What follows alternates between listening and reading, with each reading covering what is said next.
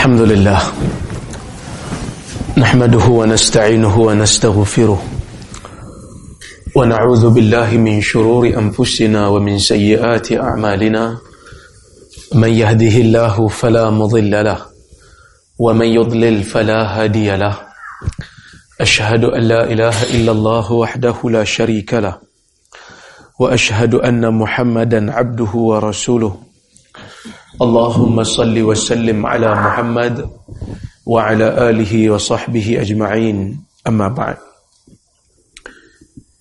Terima kasih kepada Tuan Pengurusi Majlis yang berusaha Tuan Konsulit Jeneral Tuan Mazlan bin Yusuf. Pegawai-pegawai daripada pejabat konsulit pejabat konsulit lah ya.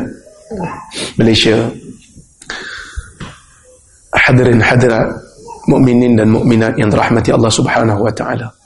Wa jam'iyatil kalimah. Uh, wa uqaddir juhudakum wa husni ta'awunikum fi iqamat hadhihi almunasabah at-tayyibah. Wa ismahu li an atakallam bil lugha maliziyah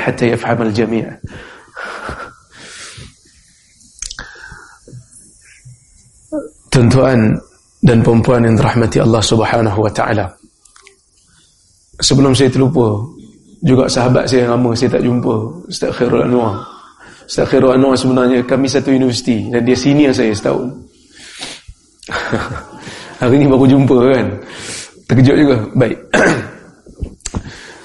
Kita berhimpun hari ini untuk kita berbicara sedikit tentang kepentingan ilmu hadis Allah Subhanahu wa taala berfirman di dalam Al-Quran Inna nahnu nazzalna dhikr wa inna lahu lahafizun.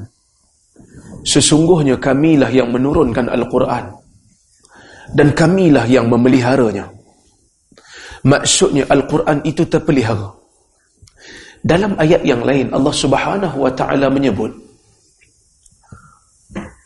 dalam surah An-Nahl ayat 44 Allah Taala sebut wa anzalna ilaika dhikr litubayyana lin-nas manuzila ilaihim kami telah turunkan kepada kamu wahai Muhammad az-zikir yakni al-Quran litubayyana lin-nas supaya kamu dapat menjelaskan kepada manusia manuzila ilaihim al-Quran yang diturunkan kepada mereka. Maka kata Syekh Jamaluddin Al-Qasimi dalam kitab dia Qawaidut Tahdis dia mengatakan oleh kerana sunnah ini merupakan penjelas kepada Al-Quran. Sama ada sunnah ini menjelaskan keumuman Al-Quran, mengkhususkan keumuman Al-Quran, ataupun menjelaskan sesuatu yang kabur di dalam Al-Quran, maka sudah semestinya sunnah juga terpelihara seperti mana Al-Quran itu terpelihara. Ayat yang saya bacakan tadi merupakan ayat yang mana secara indirect secara tidak langsung mengisyaratkan bahawasanya apa yang diucapkan oleh Rasulullah sallallahu alaihi wasallam juga terpelihara. Maka oleh kerana itu Sufyan Ats-Tsauri rahimahullah yang merupakan ulama hadis daripada Kufah dia mengatakan al malaikatu hurrasus sama wa ahlul hadis hurrasul ard Malaikat itu penjaga langit. Yang menjaga wahyu di langit. Yang mana Al-Quran sebelum diturunkan kepada manusia, sebelum diturunkan kepada insan yang namanya Muhammad, dipelihara oleh malaikat. Begitu juga Ahlul Hadis merupakan penjaga wahyu di dunia. Sufyan As-Sawri satu hari dia berjalan di kota Kufah. Dia kata, jalan punya jalan, punya jalan. Dia nampak ada seorang perawi yang merupakan pemalsu hadis. Pemalsu hadis. Dia kata apa? Dia kata kazzab wallah. Dia ini pembohong demi Allah. Laula yahillu li an askut la sakat Kalau tidaklah kerana tidak halal untuk aku diam, maka aku akan diam. Tetapi oleh kerana nak menjaga keaslian sunnah, nak menjaga keaslian hadis, aku kena bagi tahu kepada insan yang lain bahawasanya perawi ini merupakan pembohong dalam meriwayatkan hadis. Abdullah ibn al-Mubarak yang merupakan tok guru kepada Al-Imam Al-Bukhari, seorang ulama hadis besar daripada Khurasan, daripada Maru. Abdullah ibn al-Mubarak Al-Marwazi dia mengatakan, ketika mana dia ditanya tentang hadis-hadis palsu, ketika mana dia ditanya tentang hadis-hadis palsu yang bertebaran di zaman dia, dia kata apa? Ya'ishulahal jahabidah. Oleh kerana itulah jaguh-jaguh hadis hidup untuk membasminya, untuk memberitahu kepada masyarakat yang ni palsu, yang ni sahih. Maka oleh kerana itu, ulama-ulama hadis sepanjang zaman bermula daripada golongan sahabat yang kita telah cerita dulu sejarah. Tiga hari sudah kita cerita bagaimana sejarah ilmu hadis itu bermula sehinggalah zaman sekarang ilmu hadis masih berterusan, masih berkembang sesuai dengan kesesuaian masa sesuai dengan peredaran zaman.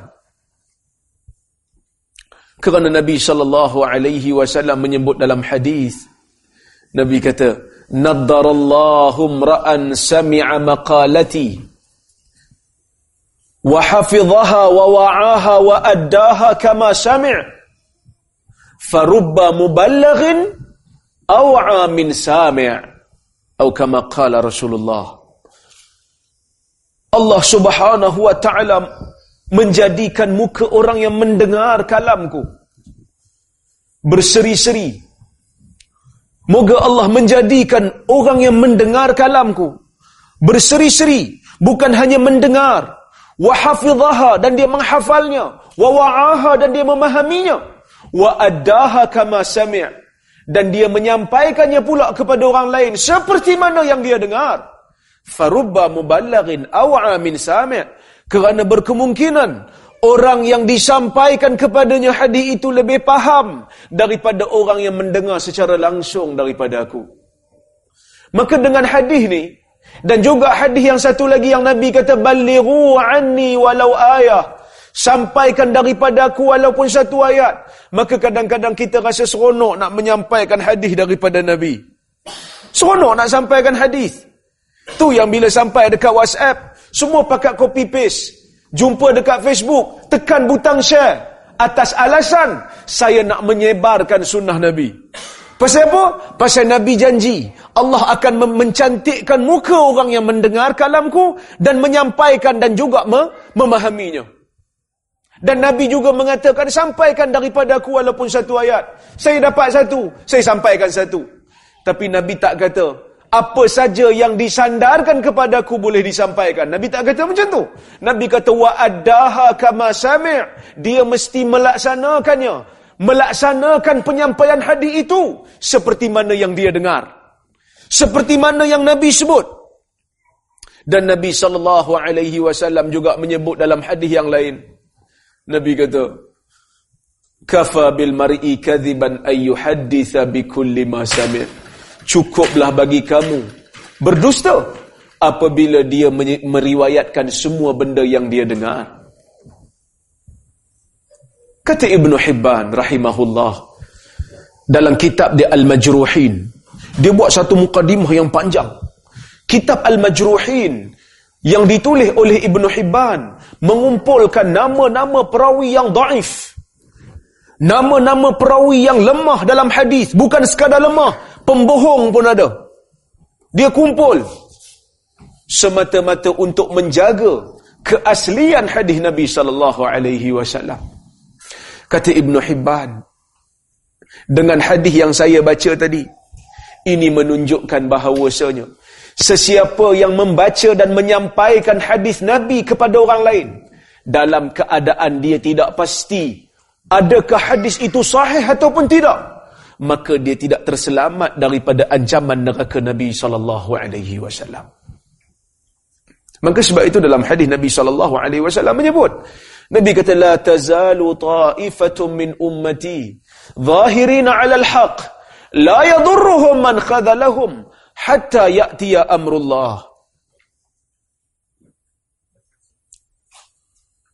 Nabi kata, sentiasa akan ada satu kumpulan kecil daripada kalangan umat aku yang akan berdiri di atas kebenaran, mempertahankan kebenaran. La yadurruhum man khadalahum, yang mana orang yang betray mereka, orang yang mengkhianati mereka, sekali-kali tidak akan memberi mudarat kepada mereka hatta ya'tiya amrullah sehingga datang kepada mereka arahan daripada Allah yakni kemenangan daripada Allah ditanya kepada Imam Ahmad rahimahullah Imam Ahmad bin Hanbal yang merupakan pengasas kepada mazhab Hanbali.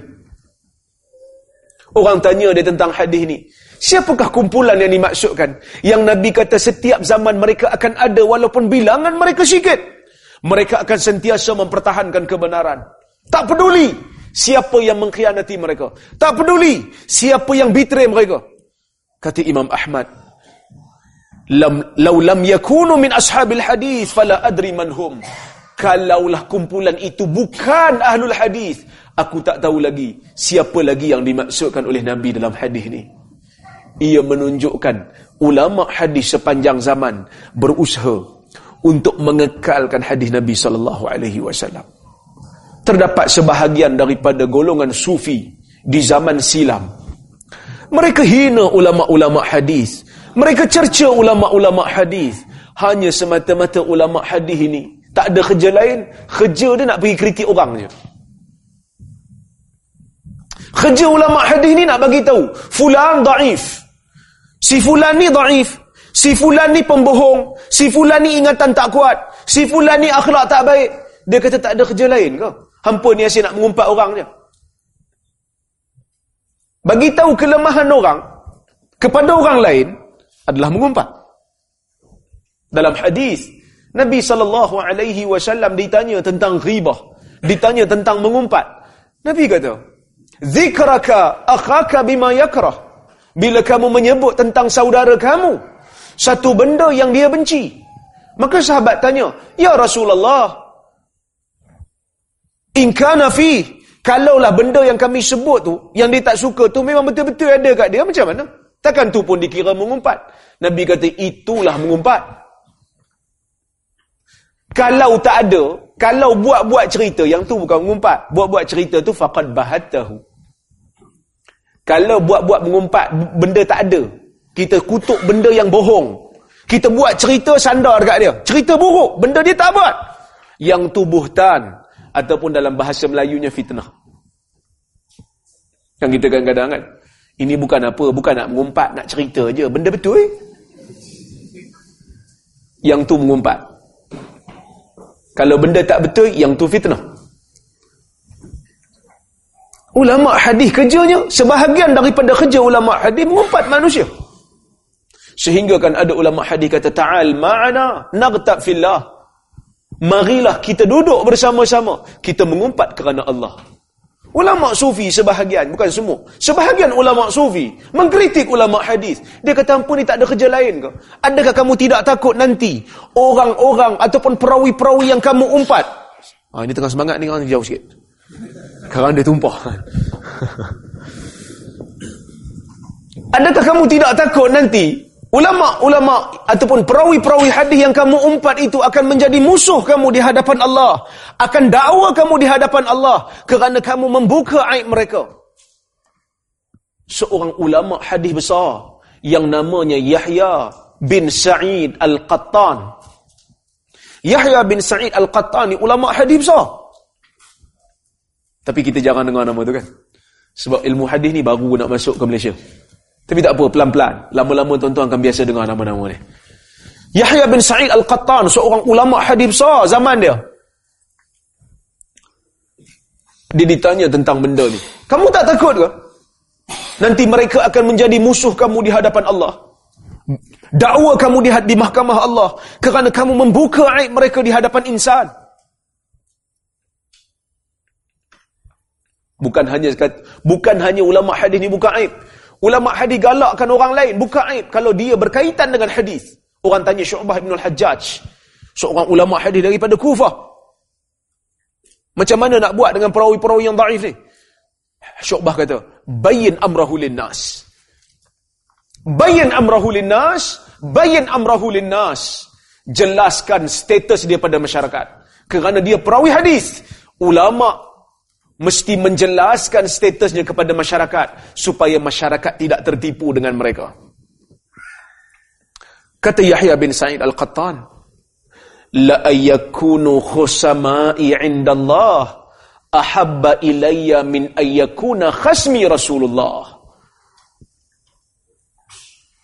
Fayaqul, limadha haddathta 'anni haditha kadhib? Dia jawab dengan tenang, dia kata, kalaulah perawi-perawi yang aku sebut kelemahan mereka dalam periwayatan itu menjadi musuh aku di hadapan Allah. Nak dakwa aku di hadapan mahkamah Allah. Itu lebih aku suka. Daripada yang menjadi musuh aku di hari kiamat adalah Rasulullah sallallahu alaihi wasallam. Yang mana Rasulullah akan sebut pada aku nanti. Kenapa engkau biarkan hadis-hadis palsu disandarkan kepada aku? Sedangkan kau tahu dia adalah palsu. Tuan-tuan, cerita nak menilai status hadis, dia adalah usul agama. Usul agama, maksudnya di asas agama. Kerja yang saya buat tak banyak. Tapi paling tidak orang sedar juga lah lepas ni. Sebelum ni, orang tak main main main apa? Main share je. Tapi Alhamdulillah bila saya mula menulis pasal hadis, mula menulis pasal status hadis, mula buat buku, tulis dalam Facebook, tulis dalam WhatsApp, lama-lama orang makin sedar bahawasanya hadis bukan mainan. Kerana dia berkaitan dengan agama. Sebab itu kata Abdullah Ibn Al-Mubarak, Al-isnadu minad din.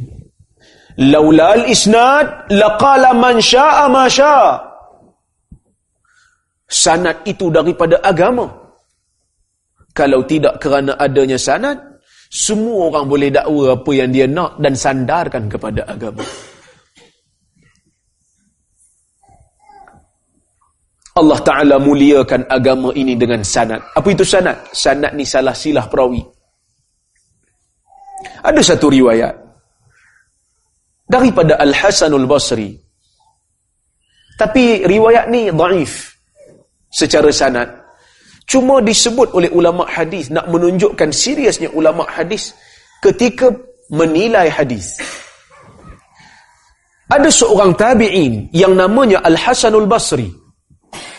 Tuan-tuan biasa dengar nama ni. Hasan Basri. Bahkan ramai nama orang Melayu ni Hasan Basri. Pasal apa Hasan Basri ni? Glamour. Kerana dia ulama hadis besar daripada Iraq. Kan Orang tanya kepada Hasan al-Basri, bila mana Hasan al-Basri selalu sangat sebut, Kala Rasulullah, Kala Rasulullah. Hasan Basri ini dia bukan sahabat, dia tabi'in. Maksud tabi'in, orang yang tak pernah jumpa Nabi. Dia hanya jumpa sahabat. Kalau dia jumpa Nabi, dalam keadaan dia beriman dengan Nabi dan mati atas Islam, baru namanya sahabat. Kalau dia tak pernah jumpa Nabi, Nabi wafat baru dia lahir, dia hanya jumpa sahabat Nabi, maka namanya tabi'in.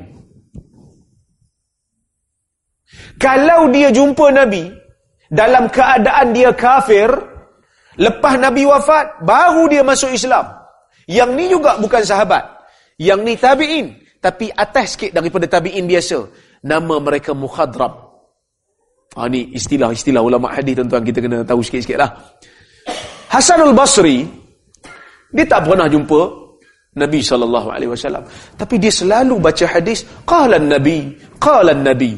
Dia terus sandar dekat Nabi sedangkan dia tak pernah jumpa Nabi. Masyarakat pada masa itu dia kata apa? Ya Aba Sa'id. Wa anta qulta qala nabi qala nabi wa lam tudrikhu. Wahai Abu Sa'id, gelaran Hasan Al-Basri ni Abu Sa'id. Dia kata, wahai Abu Sa'id, engkau asyik sebut-sebut je Nabi SAW bersabda, Nabi SAW bersabda, sedangkan kau tak pernah jumpa dia pun. Maka ulama, uh, masyarakat pada masa itu sudah mula sensitif dengan sanat. Sesiapa yang nak mendakwa sesuatu dalam agama ini, perlu bawa sanat, perlu bawa sandaran daripada mana kamu dapat. Kalau tak, tidak akan diterima. Tak boleh kata, semalam baru saya mimpi. Mimpi tidak boleh menjadi hujah dalam agama. Mimpi ni boleh jadi hujah dalam urusan dunia, tuan-tuan. Dalam urusan dunia, boleh mimpi. Boleh. Mimpi memberikan isyarat. Contoh, kan? Orang istikharah dapat mimpi. Mimpi boleh memberikan isyarat dalam urusan dunia. Pribadi tapi dalam urusan agama tak boleh. Tiba-tiba mimpi, esok dia kata syekh pakai hijau, serban hijau, baju hijau, semua hijau. Dia kata esok Rozaimi hendaklah kamu puasa setiap hari Rabu. Tidak boleh jadi hujah. Tak boleh esok pagi saya bangun, ish dahsyat betul mimpi ni. Syekh tu pun dahsyat baju hijau. Jadi saya pun kena puasa hari Rabu lah. Sunat bagi saya puasa hari Rabu. Tak boleh. Kerana itu agama agama tidak sabit dengan mimpi. Pasal apa tak sabit dengan mimpi? Kerana mimpi ni tak boleh untuk dinilai kebenarannya. Mimpi tak boleh dinilai kebenaran. Betul ke dia mimpi? Mana kita tahu dia yang kata? Takkan dia tipu. Aku kenal lama Syekh ni. Cakap tak tengok orang. Dia kata. Aku kenal lama lebay ni. Takkan lebay menipu. Ramai juga lebay menipu. Ramai lebay menipu. Kita tengok apa? Mekah Islamic Fund. Yang apa tu? Hotel tu kan? Lebay tu kan? Lebay. Bukan susah jadi lebay. Hilang 2-3 tahun, muncul pakai lebay. Janggut sikit. Ustaz lah. Cakap pasal agama sikit, Ustaz. Malaysia bukan susah nak dapat pangkat Ustaz. Jadi itu bahaya. Maka yang tu baru mukadimah tu. Weh, setengah jam lah. Tengok, saya belum belum baca lagi dua dua muka surat. yang tu baru mukadimah. Baik. Kenapa orang awam kena ada rasa sensitif tentang hadis? Kerana ada beberapa faedah. Dan saya akan sebut faedah ni satu persatu setakat yang kita mampu kita sebutlah. Yang pertama sekali. Dalam jiwa setiap insan yang namanya mukmin mesti dia sayang kat Nabi dia. Yang ni kalau orang Melayu jangan tanyalah. Kalau orang Melayu jangan tanya, dia mesti sayang kat Nabi. Sebab tu nama nama orang Melayu tahun 80-an, 90-an mesti namanya bermula dengan Muhammad Biasanya. Mesti bermula dengan Ahmad. Biasanya. Sebab dia sayang kat Nabi dia. Sayang nak ubuh nama yang tak ada Muhammad, yang tak ada Ahmad. Sebab dia sayang kat Nabi. Sebab itu dia baca kitab berzanji atas bantai kuning. Walaupun Quran berabuk dalam Al-Mari. Sebab dia kata, aku tahu berzanji cerita pasal kelahiran Nabi. Walaupun dalam tu banyak riwayat yang tak betul. Dalam kitab berzanji yang kita baca tu, banyak riwayat tak betul. Orang kritik sebab dia kata malam Nabi lahir, malam tu unta boleh bercakap Arab dengan bahasa Arab yang fasih. Tapi kita tak faham kan? Orang baca dia tarik sedap, kita pun Allah, Allah. Arab sebut Allah, Allah tu dia faham. Kita pasal apa sebut Allah, Allah? Entah, sedap no suaranya.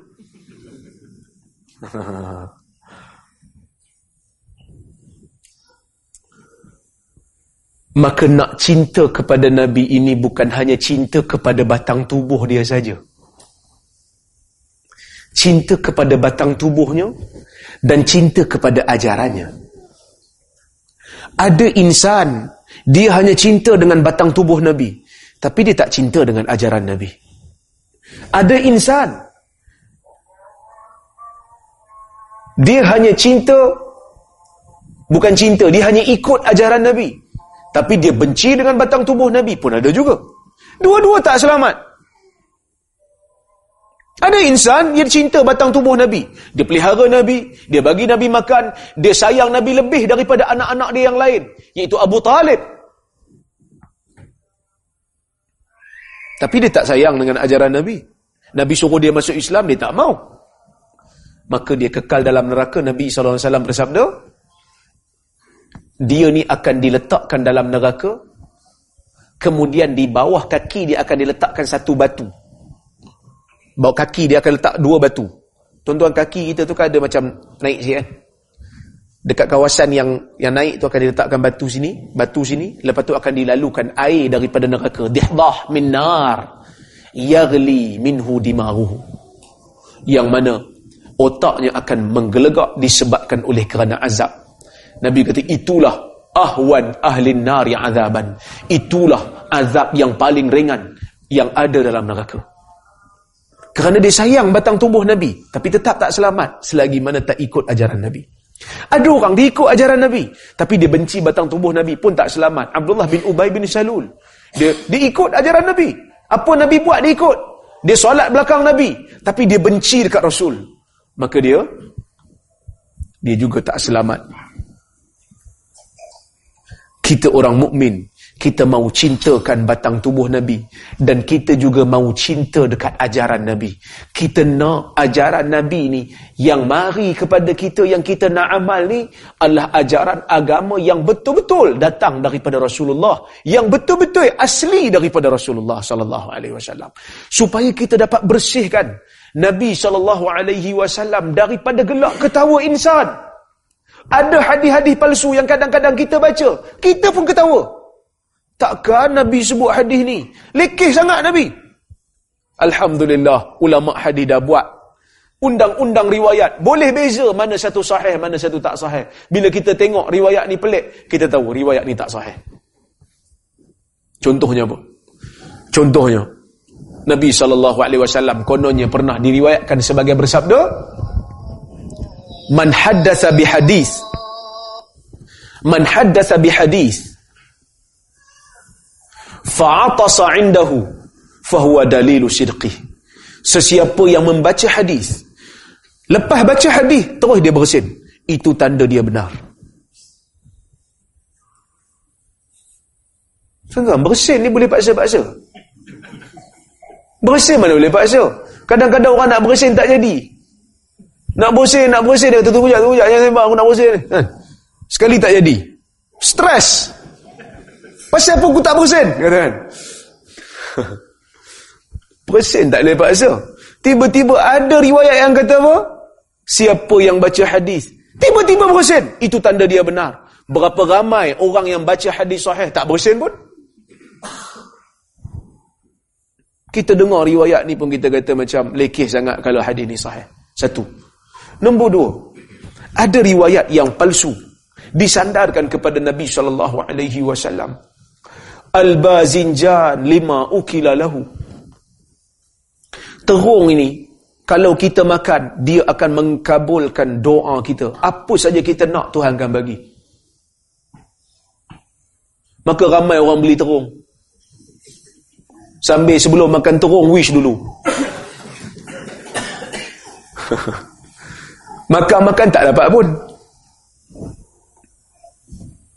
Ada riwayat yang lain menyebut Al-Bazinjan Shifa'un min kulli da. Terung ini ubat segala penyakit. Dia pun beli terung banyak-banyak makan. Bukan ubat segala penyakit. Angin. Dah kentut tak berhenti-henti.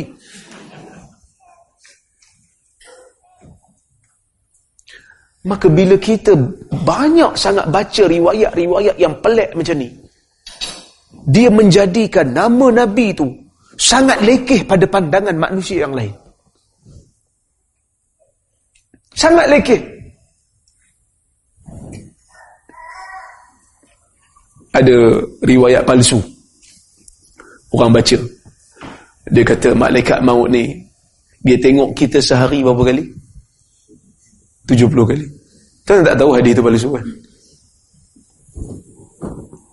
Hadis itu palsu kerana ada perawi namanya Ibrahim ibn Hudbah. Kata Imam Ahmad dia ini pemalsu hadis. Kata Yahya bin Ma'in kazabun khabis pemalsu hadis yang jijik. Ibnu Hibban juga mengatakan dia pemalsu hadis. Bila orang dengar hadis ni sebahagian adalah takut. Tapi sebahagian akan guna minda yang kritis dia tu.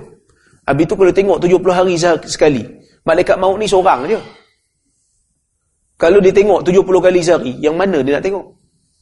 Dia tak ada buat kerja lain ke? Sedangkan malaikat maut, kalau kita tengok dalam hadis-hadis yang lain, dia ada pembantu dia nak cabut nyawa orang. Dia tu kira mandor lah. Dia ada pembantu dia, malaikat-malaikat yang lain yang menyabut nyawa.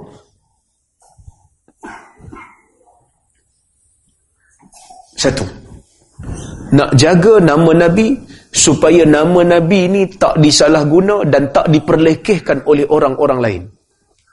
Jadi sebab tu bila nak sebut nama Nabi, Nabi kata, Nabi kata, so kena hati-hati. Betul ke Nabi kata? Ni tuan-tuan, saya nak bagi tuan-tuan satu kaedah. Kaedah ni tuan-tuan kena pegang. Apa kaedahnya? Kaedahnya asal sesuatu hadis tidak sahih sehingga dibuktikan sebaliknya. Asal hadis tak sahih sehingga dibuktikan sebaliknya. Selagi mana kita tak dapat buktikan ia sahih, maka selagi itu dia daif. Sebab tu ulama dulu, mereka nak sahihkan hadis cukup susah. Nak daifkan hadis mudah. Kita sekarang terbalik. Berapa, berapa ramai orang marah kat saya. Dia kata apa? PhD hadis. Bukan PhD itu sijil PhD. Tapi pemalsu hadis daif. Orang marah kat saya. Padahal Padahal yang kata hadis itu palsu bukan saya. Yang kata hadis saya nukil daripada ramai ulama. Saya nukil daripada ramai ulama yang kata hadis itu palsu. Tapi ialah biasa orang Melayu, dia bukan baca, kita tulis panjang-panjang, dia tak baca. Dia termalas nak baca panjang-panjang ni, saya baca kesimpulannya. Kesimpulannya hadis ni palsu. Ha, tengok Rosaimi. Padahal kita tulis punya panjang. Kan biasa kan? Headline je dia baca.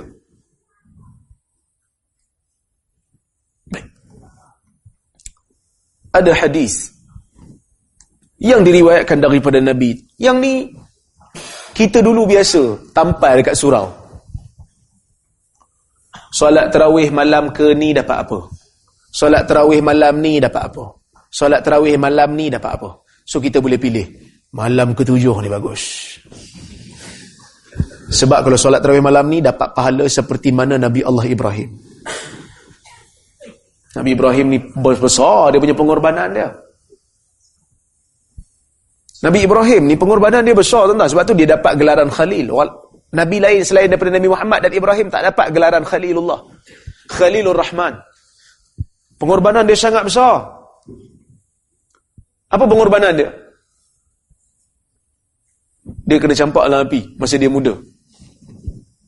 Dia kena campak dalam keadaan bogil. Baju dia dicabut habis. Dicampak dalam keadaan dalam api dalam keadaan bogil. Dimalukan. Allah Ta'ala selamatkan dia. Sehingga ada hadis menyebut Orang yang pertama dapat pakaian di padang mahsyar nanti adalah Ibrahim. Kerana dia sanggup menjadikan baju dia ditanggal depan orang ramai semata-mata mempertahankan akidah tauhid dia. Lepas tu dia kahwin. Dia kahwin dengan Sarah. Dia kahwin lama tak dapat anak. Dia doa kepada Allah. Dia doa kepada Allah supaya dapatkan dia anak. Kemudian dia kahwin dengan Hajar. Dia kahwin dengan Hajar dia dapat anak. Waktu dia dapat anak, masa dia kahwin dengan Hajar, umur dia dah tua. Umur dia dah tua. Orang tua dengan budak, tuan-tuan jangan tanya lah, macam tok dapat cucu. Cucu sulung. Special treatment. Nyamuk pun tak boleh gigit. Atuk gigit balik nyamuk tu.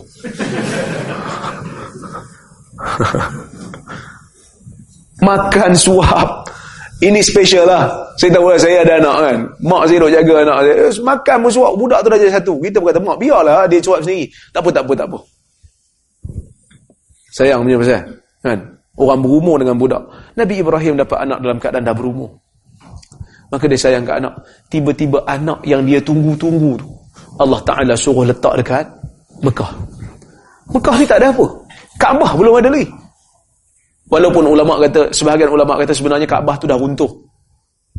Ada dibina sebelum tu oleh nabi-nabi. Ada dikata Nabi Adam yang bina, ada kata malaikat yang bina riwayat berbeza-beza, tapi nak kata ada dia punya asas tapi dah runtuh. Tapi dah tak adalah Kaabah di situ. Allah Taala suruh letak Hajar dengan Ismail di situ, lepas tu Ibrahim patah balik. Nak tinggalkan anak di satu tempat yang sunyi sepi, tak ada tanaman, tak ada air, tak ada apa. Kita nak pergi outstation. Kita nak pergi outstation. Dua minggu. Pergi mana? Dua minggu pergi conference dekat Turki. Ah ni.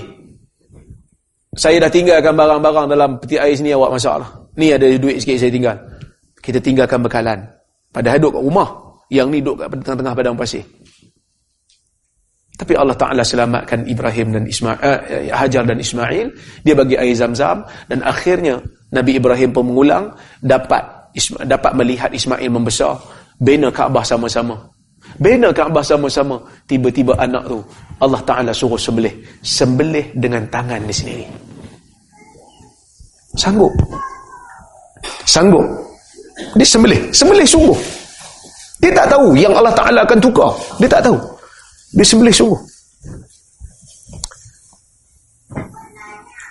Sampai pula arahan supaya Nabi Ibrahim ni berkhitan pada umur dia 80 tahun. Nabi Ibrahim disuruh berkhitan umur 80 tahun. Tuan-tuan, kita khitan umur apa? Ada yang umur 10 tahun, ada yang 12 tahun, ada yang 11 tahun, ada yang 9 tahun. Kan? Ni 80 tahun. Dia tak kata kat Tuhan, alang-alang je. dia tak kata lah. Iza qala rabbuhu aslim. Bila Tuhan kata kat dia, serah diri wahai Ibrahim. Qala aslamtu lillahi rabbil alamin. Ibrahim kata, aku serahkan diriku kepada Tuhan. Maka dia dapatlah gelaran Khalil. Maka sebab tu, orang bila tengok, wih, pahala Nabi Ibrahim. Maka hebatlah solat tarawih malam tu. Sedangkan Ibrahim buat banyak benda kan. Pengorbanan Ibrahim tu tak boleh nak di tak boleh nak ditiru pun. Tapi kita semayang tarawih tu pun 8 rakaat. Imam buat 20, tak larat, gaut balik. Tak apalah Ibrahim. Tu kalau solat tahun tu, solat tahun depan malam ketujuh solat lagi. Dua kali Ibrahim. Tahun satu lagi, tiga kali Ibrahim. Sepanjang hayat, 25 kali terawih. 25 Ibrahim punya pahala kita dapat. Nabi Ibrahim pun masuk masuk syurga kemudian pada kita. Sorry Ibrahim, I go first. You go later. Kita hina Nabi. Hanya disebabkan oleh riwayat palsu ni. Tuan tengok bahaya tak bahaya? Hadis palsu. Yang kedua, nak menjaga akidah Islam daripada dicemari daripada sesuatu yang bukan daripada Islam. Ada hadis-hadis palsu berkaitan dengan akidah Islam. Merosakkan akidah. Orang tanya Nabi. Kononnya dalam riwayat tu sahabat tanya Nabi. Ya Rasulullah. Mimma Rabbuna. Ya Rasulullah. Tuhan kita ni dicipta daripada apa? Nabi kata mimma imamrur la minal ard wala minas sama walakin Allah lamma arada an yakhluqa dhatahu khalaqa al-khayl fa ajrahu fa ariqa fa dhatahu minhu kononnya Nabi kata bila sahabat tanya Tuhan kita dicipta daripada apa soalan tu pun bodoh dah Tuhan mana boleh dicipta? Tuhan kita ni daripada apa dia kata? Maka kononnya Nabi kata, Tuhan kita ni dicipta daripada air yang mengalir. Air itu bukan daripada bumi, bukan daripada langit. Tapi Tuhan, bila mana nak mencipta zatnya, maka diciptakan kuda dulu. Lepas tu kuda tu pun dijadikan berlari. Lepas kuda tu berlari, kuda tu berpeluh. Daripada peluh itulah diciptakan zat dia.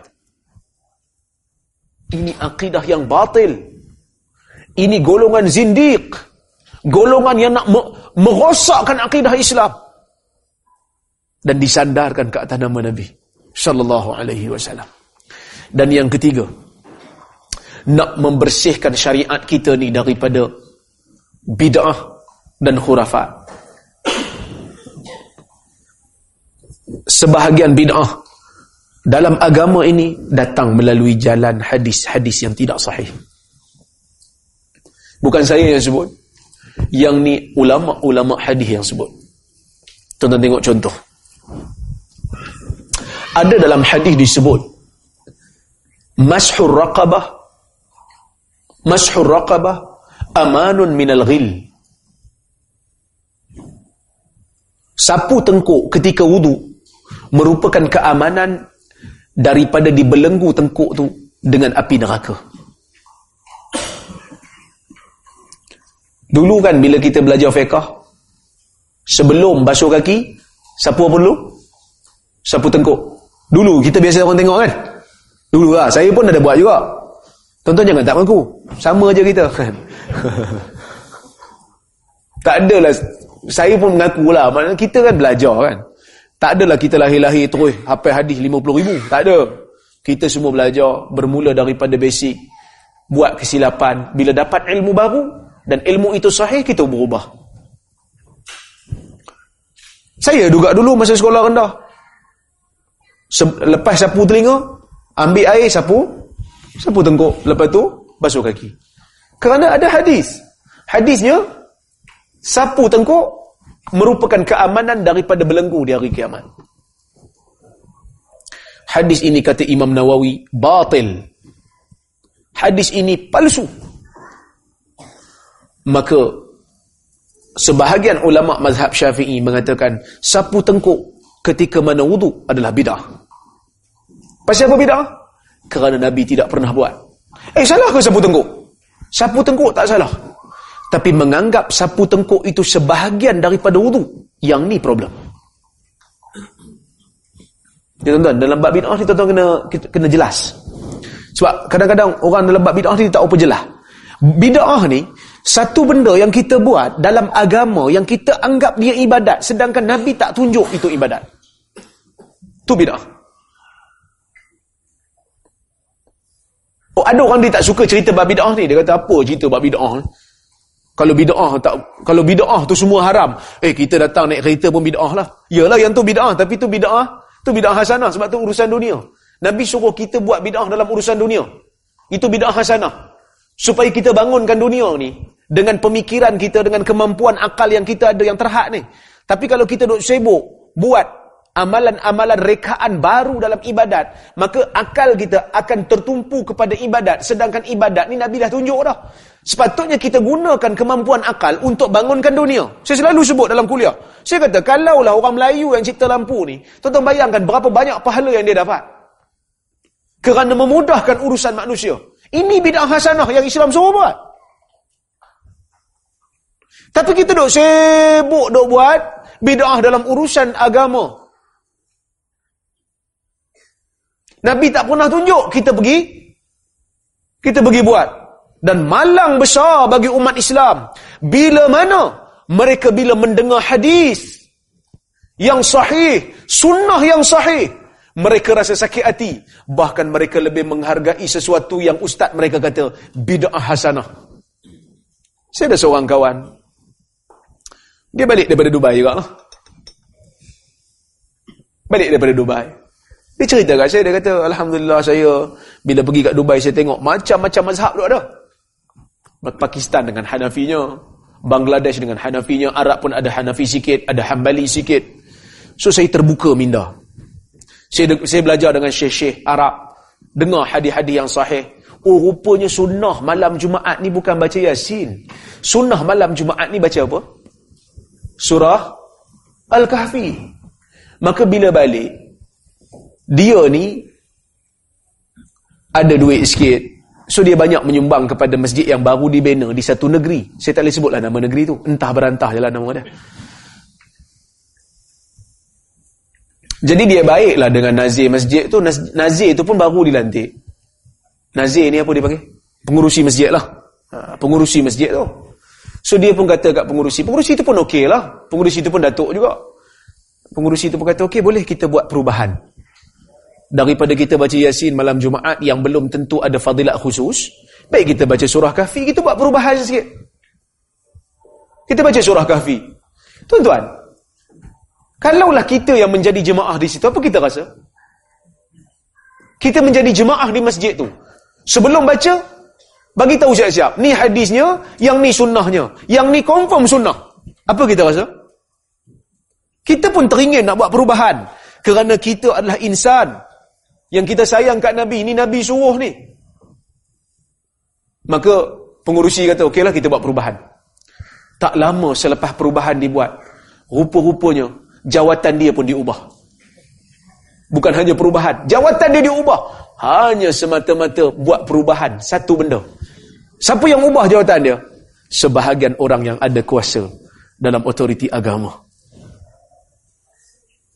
Nampak? Bila mana kita tak rasa sunnah itu sangat-sangat memberikan manfaat kepada kehidupan. Ini yang disebut. Ini yang disebut oleh golongan salafus salih. Dia kata uh, Ibnu Mas'ud dia kata mabtada'a qauman bid'atan fayaraha fayaraha hasanah illa adha'u mithlaha minas sunnah. Tidak ada satu kaum yang buat satu benda bid'ah melainkan mereka akan tinggalkan seumpamanya daripada sunnah. Kita tinggalkan sunnah ni. Tinggalkan sunnah baca surah kahfi. Sebab apa? Sebab kita rasa ajaran ustaz kita yang tidak ada sumber itu lebih bernilai daripada ajaran Nabi SAW. Maka tanya diri kita, yang kita buat maulid setiap tahun ni, betul ke berkesan cinta kepada ajaran Nabi dalam hidup kita? Ataupun hanya sekadar hanya sekadar retorik, hanya sekadar nak habiskan bajet aja.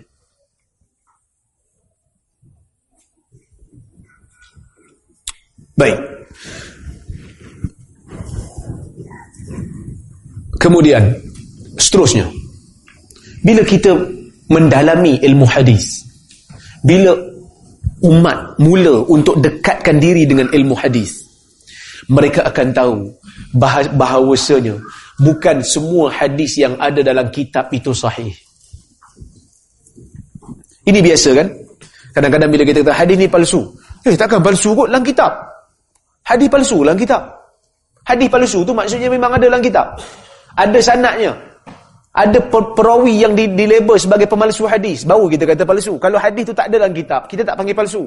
Kita panggil la aslalahu. Hadis tidak ada asal. Contoh saya bagi contoh kat tuan-tuan. Dulu kita biasa dengar hadis yang Nabi saw bersabda man qara al-Quran wastadhharahu wa ahalla halalahu wa harrama haramahu adkhalahu Allahul jannah wa syafa' wa syafa'ahu fi 'asharatin min ahli baitihi wajabat 'alaihimun nar Sesiapa yang membaca Al-Quran menghafal Al-Quran menghalalkan apa yang dihalalkan oleh Al-Quran mengharamkan apa yang diharamkan oleh Al-Quran maka Allah akan masukkan dia ke dalam syurga dan akan menjadikan dia pemberi syafaat kepada 10 orang ahli keluarganya yang telah wajib ke atas mereka neraka. Bisa dengar? Sangat-sangat glamour lah. Siapa yang baca hadis ni? Ustaz yang buka sekolah tahfiz. Dia akan baca hadis ni biasanya. Sebab apa? Sebab nak galak orang masuk sekolah dia lah. Maka mak ayah ni pun hantar anak. Sebab apa? Sebab mak ayah kata, aku nak belajar Quran dah lambat. Dah tepu dah otak. Kamu pergi belajar. Nanti bila dah hafal Quran, jangan lupa ayah invitation card untuk masuk syurga.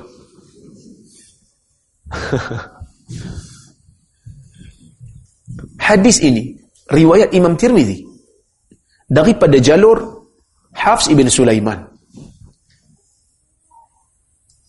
Bila kita kritik riwayat ni, saya kritik riwayat ni, saya kata riwayat ini mungkar. Riwayat ini matruk, terlalu dhaif, tak boleh pakai. Hampir kepada palsu, tapi tak sampai kepada palsu lah, dia matruk. Matruk ni atas pada atas sikit pada palsu. Bawah mungkar, atas palsu. Matruk.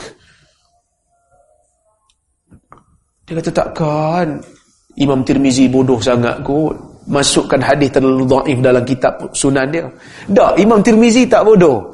Imam Tirmizi dia bawa riwayat ni memang untuk dia kritik. Lepas dia riwayat hadis ni dia sendiri kritik hadis tu. Dia kata hadzal hadis laisa bi sahih. Dia kata hadis ni tak sahih. Kerana Hafs bin Sulaiman, perawi yang didaifkan dalam hadis. Maka bila kita berinteraksi dengan kitab-kitab hadis, setelah kita ada basic dalam ilmu hadis, kita akan kata, tak semestinya kitab yang uh, hadis yang ada dalam kitab itu sahih. Contoh, Sunan Tirmizi. Tuan-tuan, Imam Tirmizi masa dia tulis kitab Sunan, dia bukan nak kumpul hadis sahih. Dia nak kumpul hadis-hadis yang digunakan oleh para ulama di zaman dia dalam bab hukum. Tak kira lah hadis sahih ke tak sahih. Biasanya yang tak sahih dia akan komen. So bukan semua yang ada dalam Sunan Tirmizi itu sahih. Palsu pun ada. Tapi dia bagi tahu lah palsu. Berbeza dengan Bukhari dan Muslim. Bukhari dan Muslim, masa nak riwayatkan hadis, mereka syaratkan siap-siap. Aku nak tulis had kitab hadis yang hanya sahih je dalam ni. Musnad Ahmad. Bukan nak kumpulkan hadis sahih. Campur. Riwayat-riwayat yang terbaik yang dia pernah dapat. Da'if ringan pun ada dalam tu. Da'if berat pun ada dalam tu. Bayhaqi. Dia tulis Sunan Kabir. Al-Imamul Baihaqi. Yang tuan-tuan biasa dengar nama Imam Baihaqi. Hadis ni riwayat Baihaqi. Hadis ni riwayat Baihaqi. Tuan-tuan kena tahu. Imam Baihaqi masa dia tulis kitab Sunan Kabir dia tu. Dia bukan nak kumpulkan hadis sahih. Dia cuma nak kumpulkan hadis-hadis yang menjadi tunjang kepada madhab syafi'i. Dalam hukum hakam. Sebahagiannya sahih dan sebahagiannya daif. Contoh dalam bab air musyammas. Dalam bab air musyammas. Imam Baihaqi bawa riwayat yang digunakan oleh al-Imam Syafi'i nak kata air musyammah ni makruh digunakan. Tapi dia kata semuanya tidak sahih. Semua riwayat dalam mazhab Syafi'i yang berkaitan dengan makruh guna air musyammas tidak sahih dari sudut agama. Nampak? Maka kita kena tahu metodologi ulama menulis kitab hadis.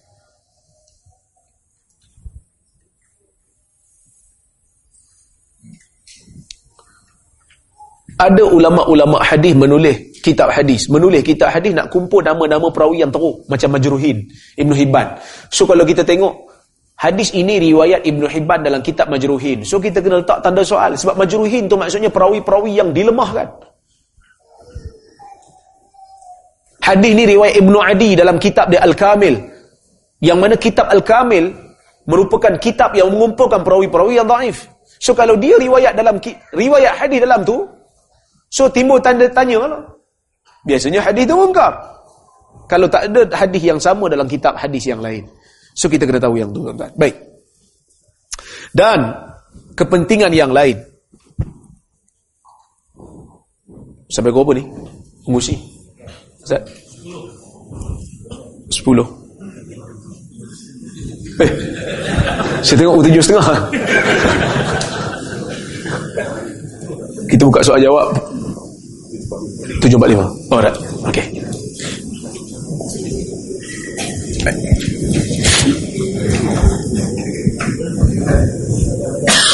Uh,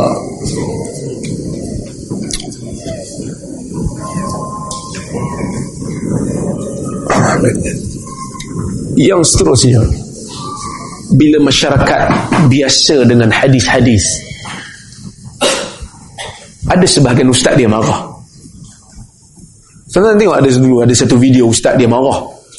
Marah sangat bila ada ada ustaz lain kata, "Tuan-tuan, paling tidak kalau ustaz tu buat mengajar, bacalah hadis satu dua.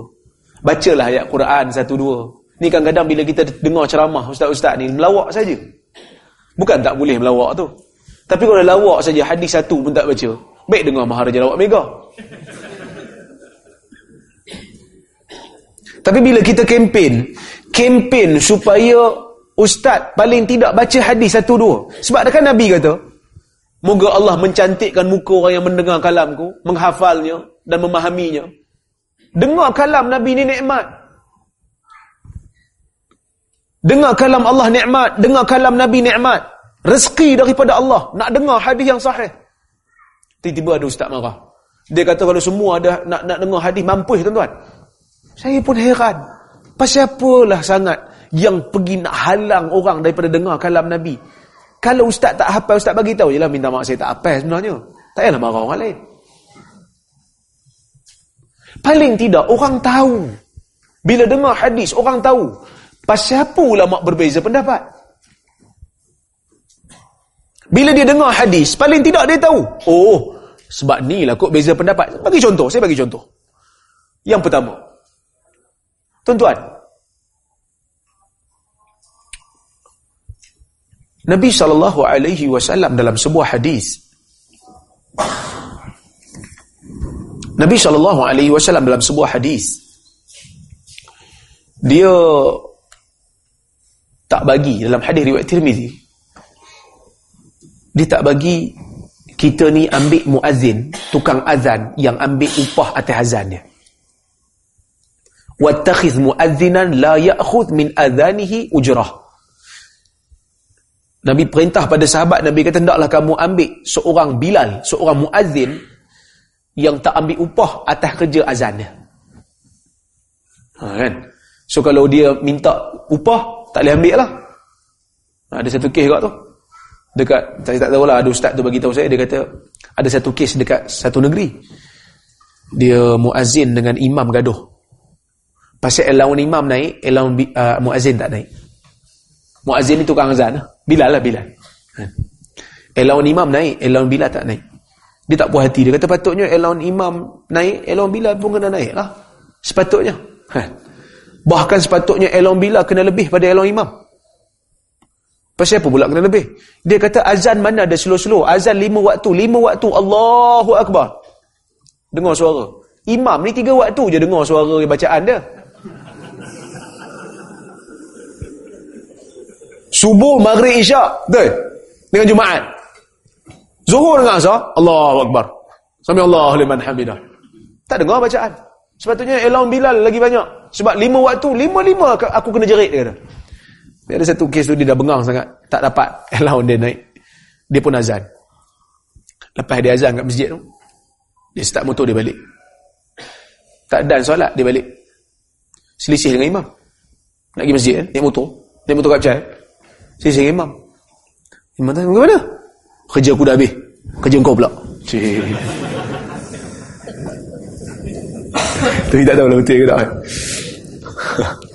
Kalau ada Bilal macam ni, Nabi larang untuk ambil sebagai Bilal. Tapi ada satu lagi hadis Nabi saw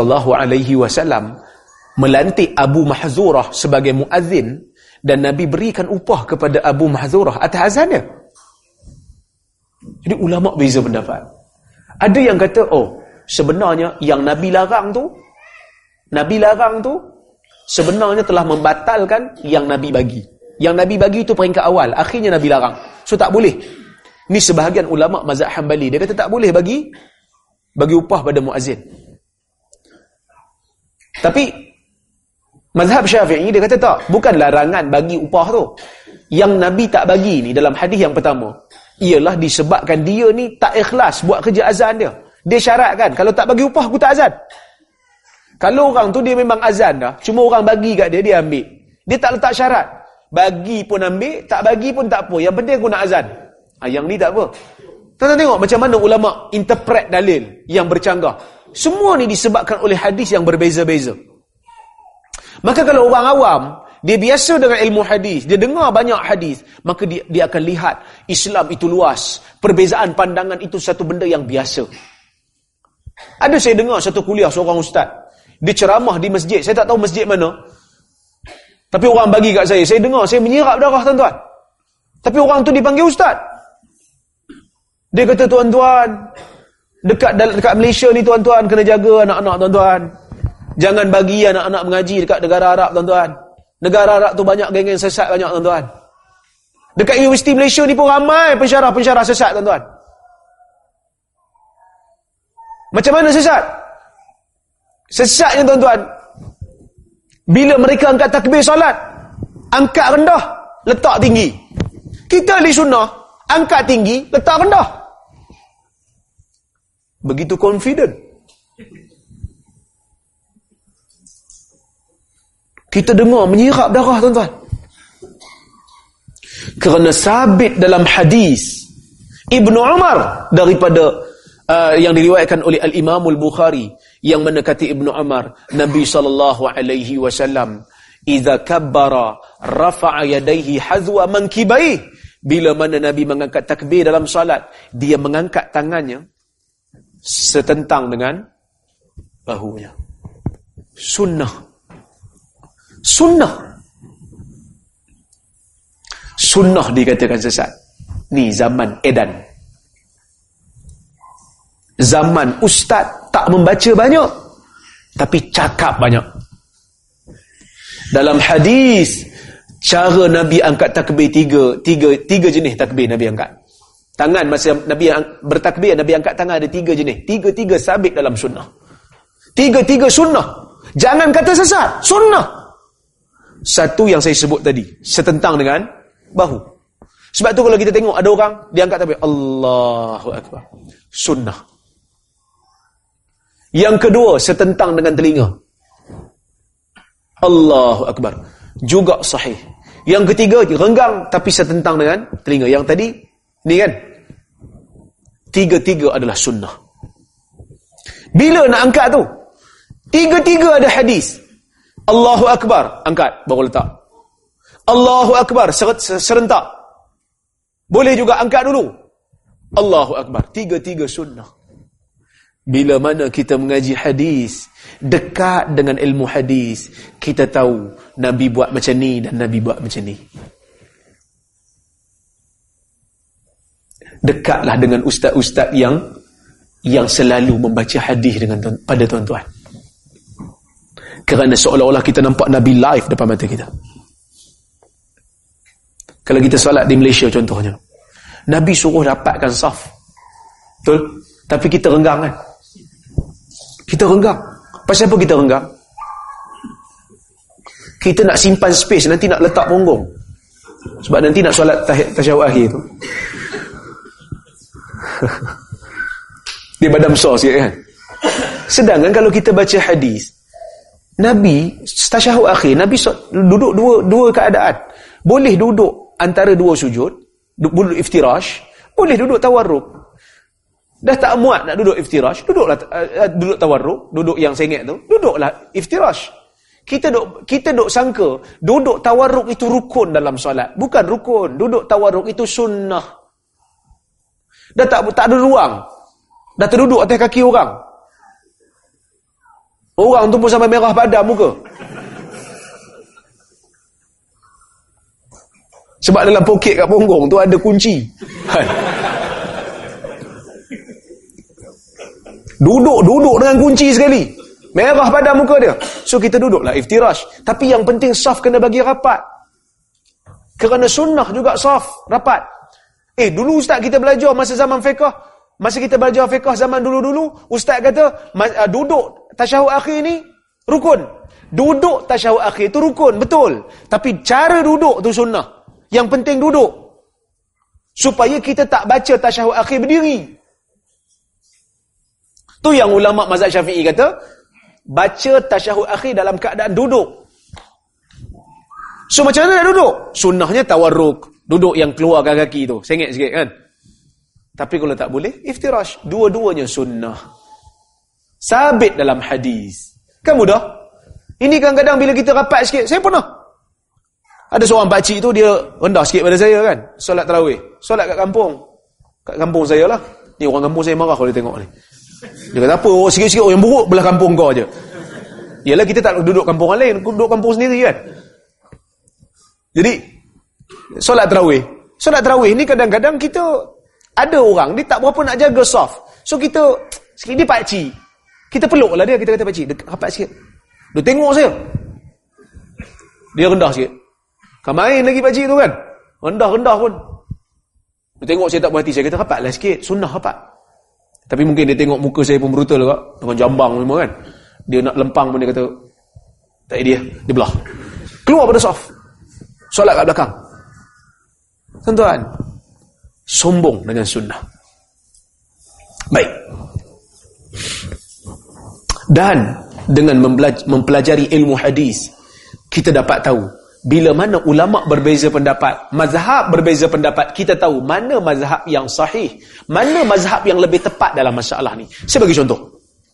Tuan-tuan, tuan-tuan tahu tak? Ada mazhab yang kata akikah itu bid'ah. Tuan-tuan biasa buat akikah untuk anak? Biasa kan? Anak dapat anak lelaki berapa ekor? Dua ekor kambing. Dapat anak perempuan? seekor kambing. Sunnah. Ada mazhab Hanafi dia kata bidah.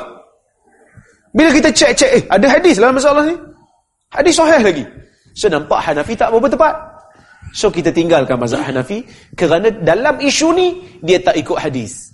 Kerana tidak ada yang maksum melainkan hanya Nabi. Imam-imam mazhab juga melakukan kesilapan dalam beberapa keadaan. Contoh, solat qabliyah maghrib. Apa hukum? Solat qabliyah maghrib dua rakaat. Apa hukum tuan-tuan?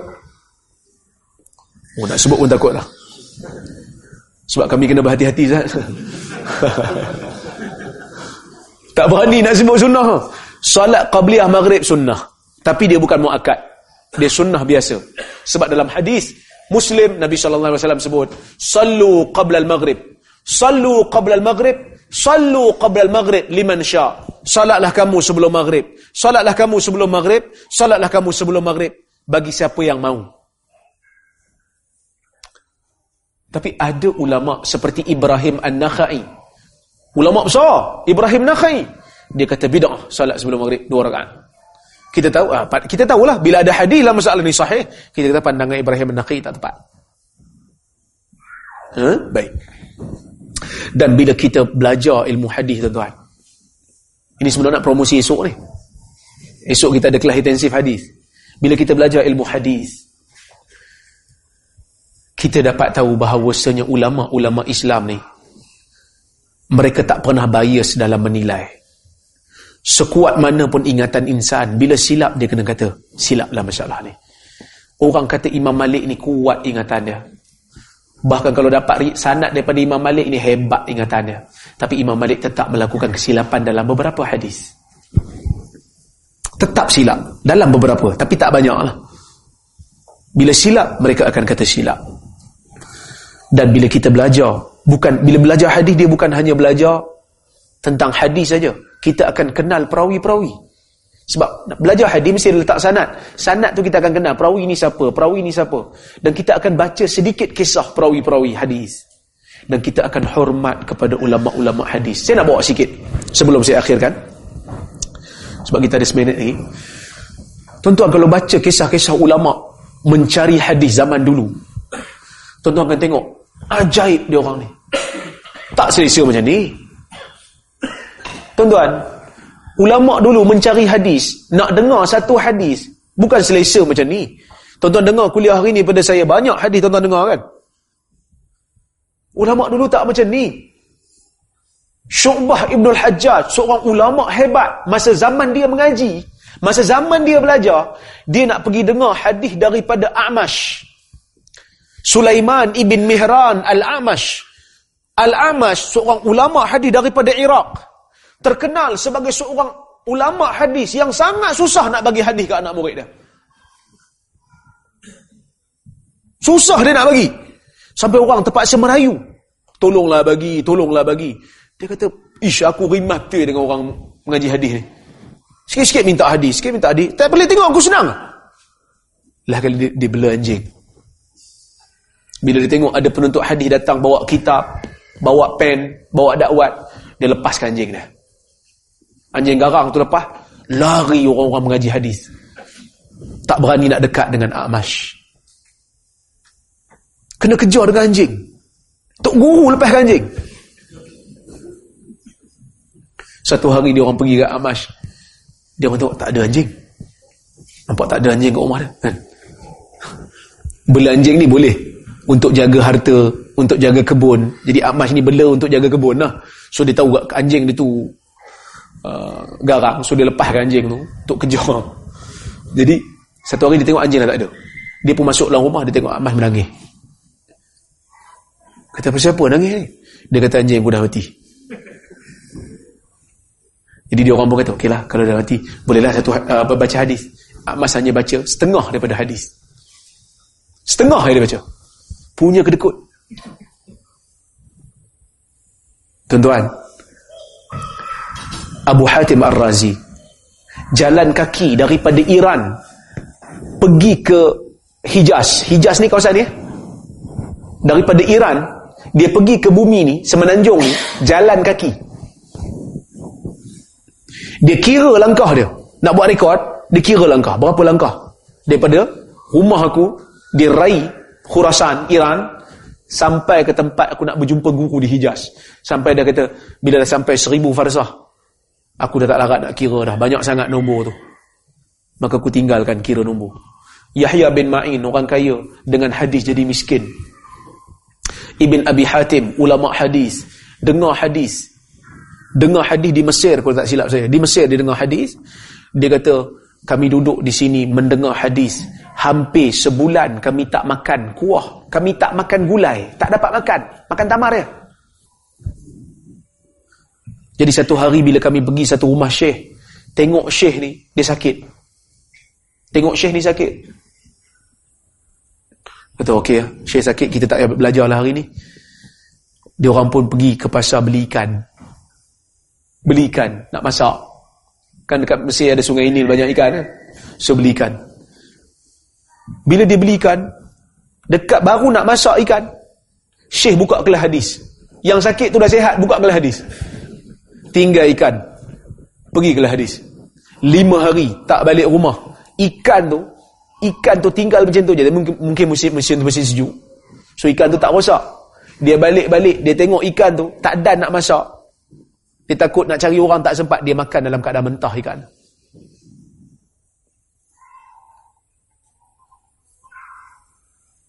Abu Hatim Ar-Razi ayah dia. Ayah kepada Ibn Abi Hatim menuntut ilmu hadis hari pertama duit dia dah habis dah terpaksa jual baju bila jual baju beli makanan untuk dengar hadis, untuk survive sebab dia mengembara cari hadis. Dia bukan duduk kampung dia, dia mengembara. Jual baju. Dah tak ada apa nak jual dah. Tak makan, hanya minum air. Hari pertama tak makan, dengar hadis dalam keadaan lapar. Hari kedua orang kawan dia ajak, dia pun dengar dalam keadaan lapar. Hari ketiga kawan dia ajak, jom kita pergi dengar syekh baca hadis. Dia kata sorry lah aku tak larat. Kenapa kau tak larat? Dia kata kerana aku sangat lapar dah tiga hari aku tak makan. Aku hanya minum teguk air je. Kawan dia kata tak apa, aku ada sedina, jom kita beli, beli lauk. Makan. Dan makanlah mereka berdua. Pengorbanan mereka sangat dahsyat tuan-tuan. Itu belum lagi yang kena kena ludah dengan Tok Syekh. Akmash tadi yang saya cerita yang belanjing tadi. Dia pun ada satu perangai. Dia tak suka orang duduk sebelah dia. Dia kalau dia baca hadis anak murid kena duduk bawah. Jangan duduk sebelah dia. Jadi ada seorang ni dia baru masuk. Dia tak tahu yang Akmash ni punya perangai. Dia tak tahu yang Akmash tak suka orang duduk sebelah dia. Akmash ni dia rabun. Dia tak nampak. Cataract. Sebab tu namanya Akmash, digelar Akmash yang rabun. Tapi dia, dia bila masuk je tengok tempat tak ada. Penuh. So dia duduk sebelah. Orang lain nak bagi tahu kat dia, jangan duduk sebelah. Syekh tak suka. Tapi takut. Kalau bagi tahu sekali Akmash akan batalkan kelas. Bukan senang nak dapat hadis pada dia. Jadi Akmash pun sambil baca, dia tengok bunyi nafas. Ada orang sebelah aku ni. Dia baca-baca di ludah. Dia baca-baca di ludah. Dia ni nak bagi tahu Syekh aku ada kat sebelah. Anak murid yang lain kata jangan. Satgi dia batalkan kuliah. Kau hadap je lah air ludah tu.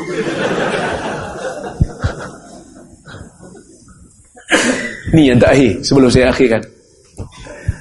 Imam Ahmad dan juga Yahya bin Ma'in. Dia pergi jumpa ada seorang guru nama dia Fadl bin Dukain. Fadl bin Dukain ni ulama hadis yang hebat. Dia perawi hadis yang besar. Tapi Imam Ahmad dia tengok perawi ni dah tua. Tapi masih membaca hadis. Dia biasa perawi yang tua ni ulama hadis akan cek dia ni nyanyuk ke tak? Sebab bila makin tua kan lupa kan. Jadi dia nak tengok cek dia dia, uh, dia nak cek ingatan masih okey ke tak? Sebab dia nak tulis. Kalau perawi itu dah dah nyanyuk, dia akan bagi tahu pada anak murid yang lain, dia ni dah nyanyuk, jangan ambil riwayat daripada dia. Kalau ambil pun kena bagi, kena tahu dia nyanyuk. Sudah nyanyuk pada tahun sekian-sekian. So dia pergi rumah Fadl bin Dukain. Kau tak silap saya Fadl bin Dukain. Seorang ulama hadis. So. Fadl bin Dukain dia ada buku hadis. Catatan buku hadis. Disimpan dalam bilik dia. Dia orang ni sampai kat rumah Fadl bin Dukain, dia orang jumpa dengan anak murid Fadl bin Dukain. Dia kata, kau tolong ambil buku syekh kejap. Pergi tolong ambil buku syekh kejap. Anak murid, sebahagian anak murid itu, aku tak berani ya, tak berani. Nanti syekh marah. Jadi Yahya bin Ma'in dia pujuk satu orang, dia pujuk, pujuk, pujuk. Yang seorang ni dia setuju, dia pergi ambil buku. Pergi ambil buku Syekh. Yahya bin Ma'in, dia ambil satu hadis, Hadis ni bukan hadis Syekh. Hadis ni bukan hadis dia. Tapi dimasukkan dalam buku tu. Dimasukkan dalam catatan guru dia. Sebab apa? Sebab dia nak test. Guru ni boleh cam ke tidak hadis yang telah dimasukkan. Kalau dia cam maksudnya ingatan dia kuat. Kalau dia main baca je, dia dah nyanyuk. Jadi dia orang lepas masukkan hadis tu, Imam Ahmad tak berani. Imam Ahmad kata, kau jangan buat macam tu. Marah hati. Tak apa-apa, aku nak check dia. Kata Yahya bin Ma'in. Lepas tu dia orang pun pergi jumpa dengan Syekh. Syekh, kami nak nak dengar beberapa hadis daripada syaitan. Syekh pun buka buku. Dia kata, pergi ambil buku. Baca. Bila baca? Dia baca, baca, baca sampai dekat muka surat yang Yahya bin Ma'in masuk ke hadis tu. Dia tengok.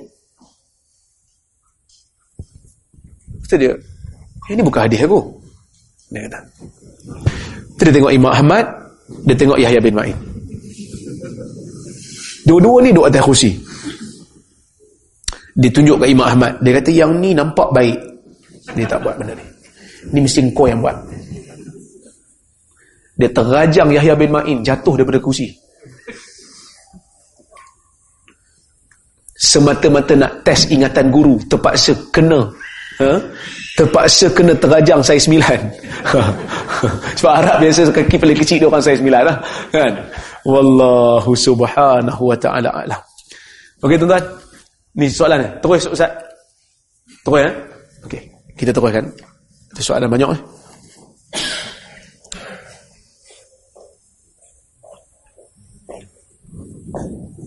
Ok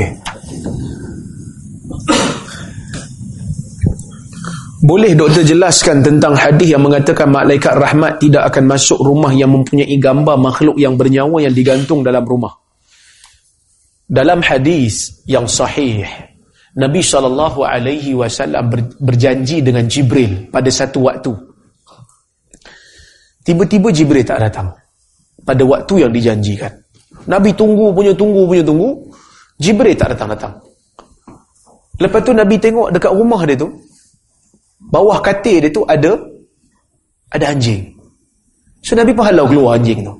Lepas tu Jibril datang. Nabi tanya, apa sebab kau lambat? Jibril kata, Innal malaikata la tadkhulu baitan fihi surah wala kalb. Sesungguhnya malaikat tidak masuk rumah yang ada surah dan ada anjing. Surah ni apa? Surah ni dalam bahasa Arab dia dia merujuk kepada dua benda. Iaitu patung patung dan juga ukiran tangan. Ukiran lakaran potret. Maka dalam hadis yang lain juga Nabi saw tengah solat di rumah dia, tiba-tiba Nabi terpandang ada satu uh, kain yang padanya ada lukisan benda bernyawa, haiwan. So Nabi rentak kain tu Nabi kata inna hazihi ta'riduni fi salati. Benda ni ganggu aku dalam solat. Maka para ulama mengatakan semua patung-patung dan juga lakaran haiwan yang bernyawa tidak dibenarkan untuk digantung di rumah. Okey? Baik. Adakah termasuk dengan gambar fotografi? Gambar fotografi ni ulama berbeza pendapat. Kerana gambar fotografi ni dia nak kata lakaran pun bukan. Tapi orang Arab hari ni panggil surah juga, gambar juga. Cuma saya berpandangan wallahu alam gambar fotografi tidak termasuk. Kerana gambar fotografi dia bukan dia bukan hasil tangan kita. Dia cuma tangkap cahaya saja tangkap bayang. Sama seperti kita duduk depan cermin hanya pantulan saja. Maka ia tidak termasuk di dalam larangan. Tapi saya tak nafi ada ulama-ulama yang baru terutama daripada Saudi yang melarang kita ni tangkap gambar fotografi dan dia kata haram kecuali bak darurat saja. Apatah lagi nak digantung di dinding. Tapi saya berpandangan tidak menjadi masalah kerana fotografi tidak termasuk dalam lakaran ukiran tangan. Dia hanya tangkap cahaya, tangkap bayang. Wallahu a'lam. Siapa ulama-ulama hadis yang terkenal pada zaman sekarang? Ramai. Di Jordan baru meninggal guru saya rahimahullah Syekh Shu'aib Al-Arnaud. ada Syekh Nasiruddin Al-Albani, ada Mahir Yasin Al-Fahal daripada Iraq masih hidup. Kita ada Abdul Aziz At-Tarifi, Abdul Aziz bin Marzuq At-Tarifi yang duduk di Riyadh, Saudi. Kita ada Syekh Abdullah As-Sa'ad di Saudi. Kita ada Syekh Sharaf Al-Qudah di Jordan. Kita ada Syekh Amin Al-Qudah di Jordan. Kita ada uh, Khalid Haid di Jordan. Ramai. Di Syam juga Nuruddin Aitir. Ramai. Memang ramai. Ulama-ulama hadis. Ya, cuma mereka ini tak dikenali sangat kerana orang yang mengaji hadis ni kurang. Ha, tuan-tuan bila dengar orang mengaji hadis di Malaysia tu macam baru dengar ha, dulu 10 tahun 10 tahun dulu tuan-tuan pernah dengar orang bincang pasal status hadis. Jarang dengar lah. Apa saja yang ustaz baca itu betul. Tidak ada yang betul melainkan betul belaka. Baru sekarang lah orang nak cek balik ceramah ustaz-ustaz. Terutama yang selebriti kan. Sahih ke tak. Jadi kadang-kadang kita tak tahu. Orang tanya kita, kita katalah palsu. Rupanya ceramah ustaz selebriti. Macam cerita Mukasyah. Yang nak pukul Nabi sebelum Nabi wafat. Ramai orang menangis dengar cerita tu. Yang baca pun ustaz. Ustaz selebriti masuk TV. Orang tanya kat saya. Saya pun katalah ulama hadis kata palsu. Siapa kata palsu? Suyuti kata palsu. Siapa kata palsu? Ibn Ira Al-Kinani kata palsu. Ibn Al-Jawzi kata palsu. Sebab ada perawi yang namanya Abdul Mun'im Ibn Idris. Dia pemalsu hadis. Maka orang pun kecam saya. Apa salahnya? Bukankah ini nak menjadikan orang apa? Nak menjadikan orang insaf? Tuan-tuan, insaf ni tak payah benda bohong. Nak insaf bukan bukan dengan cara berbohong. Kita kita baca hadis yang sahih banyak yang boleh membuatkan orang menangis. Tak payah nak cari hadis-hadis palsu ni. Tuan-tuan biasa dengar kisah Al-Qamah yang tak boleh mengucap sebelum mak dia sebelum dia meninggal sebab dia derhaka pada mak dia. Ini biasa tuan-tuan dengar hadis ni matruk kerana ada perawi namanya Abu Warqa. Imam Ahmad sendiri mengarahkan anak dia untuk buang hadis itu daripada Musnad Ahmad. Dan anak dia buang. Kerana hadis ni terlalu dhaif, hadis matruk. Tapi ustaz selebriti baca. So apa kita boleh buat? Kita terpaksa bagi tahu orang. Hadis ni matruk, hadis ni terlalu dhaif. Apa salahnya kita nak galakkan orang supaya jangan derhaka pada ibu? Eh banyak hadis sahih lagi. Yang larang orang derhaka pada ibu. La yadkhulul jannah aq. Orang yang derhaka pada ibu ayah tidak akan masuk syurga. Ni hadis sahih, baca yang ni. Tapi kenapa kita nak baca hadis hadis yang terlalu dhaif? Saja je nampak dramatik sikit. Nampak dramatik ni, kita tak payah nak burukkan sahabat. Al-Qamah ni sahabat Nabi. Kita kata dia rahaka pada ibu dia, sedangkan cerita dia tak betul. Nanti ke hari kiamat, dia cari kita. Dia tanya, Hang baca hadis aku dahaka pada mak. Bila masa aku dahaka? Tolong bagi tahu sikit. Tak ada saya saja je baca. Bukan selalu masuk TV 9. Bagilah dramatik sikit. Aku tak pernah buat benda ni. Engkau sebarkan ke orang seolah-olah aku telah menderhaka pada ibu aku sedangkan aku tak pernah buat. Kita nak jawab apa depan Al-Qamah? Dia sahabat Nabi. Ha, maka kita kena hati-hati bak tau. Jangan bawa cerita keburukan sahabat sedangkan ia, ianya tidak sahih. Sedangkan ianya palsu. Boleh tak Dr. huraikan secara ringkas mengenai satanic verse dan Salman Rushdie? Salman Rushdie ni dia tak ada dah pun. Eh?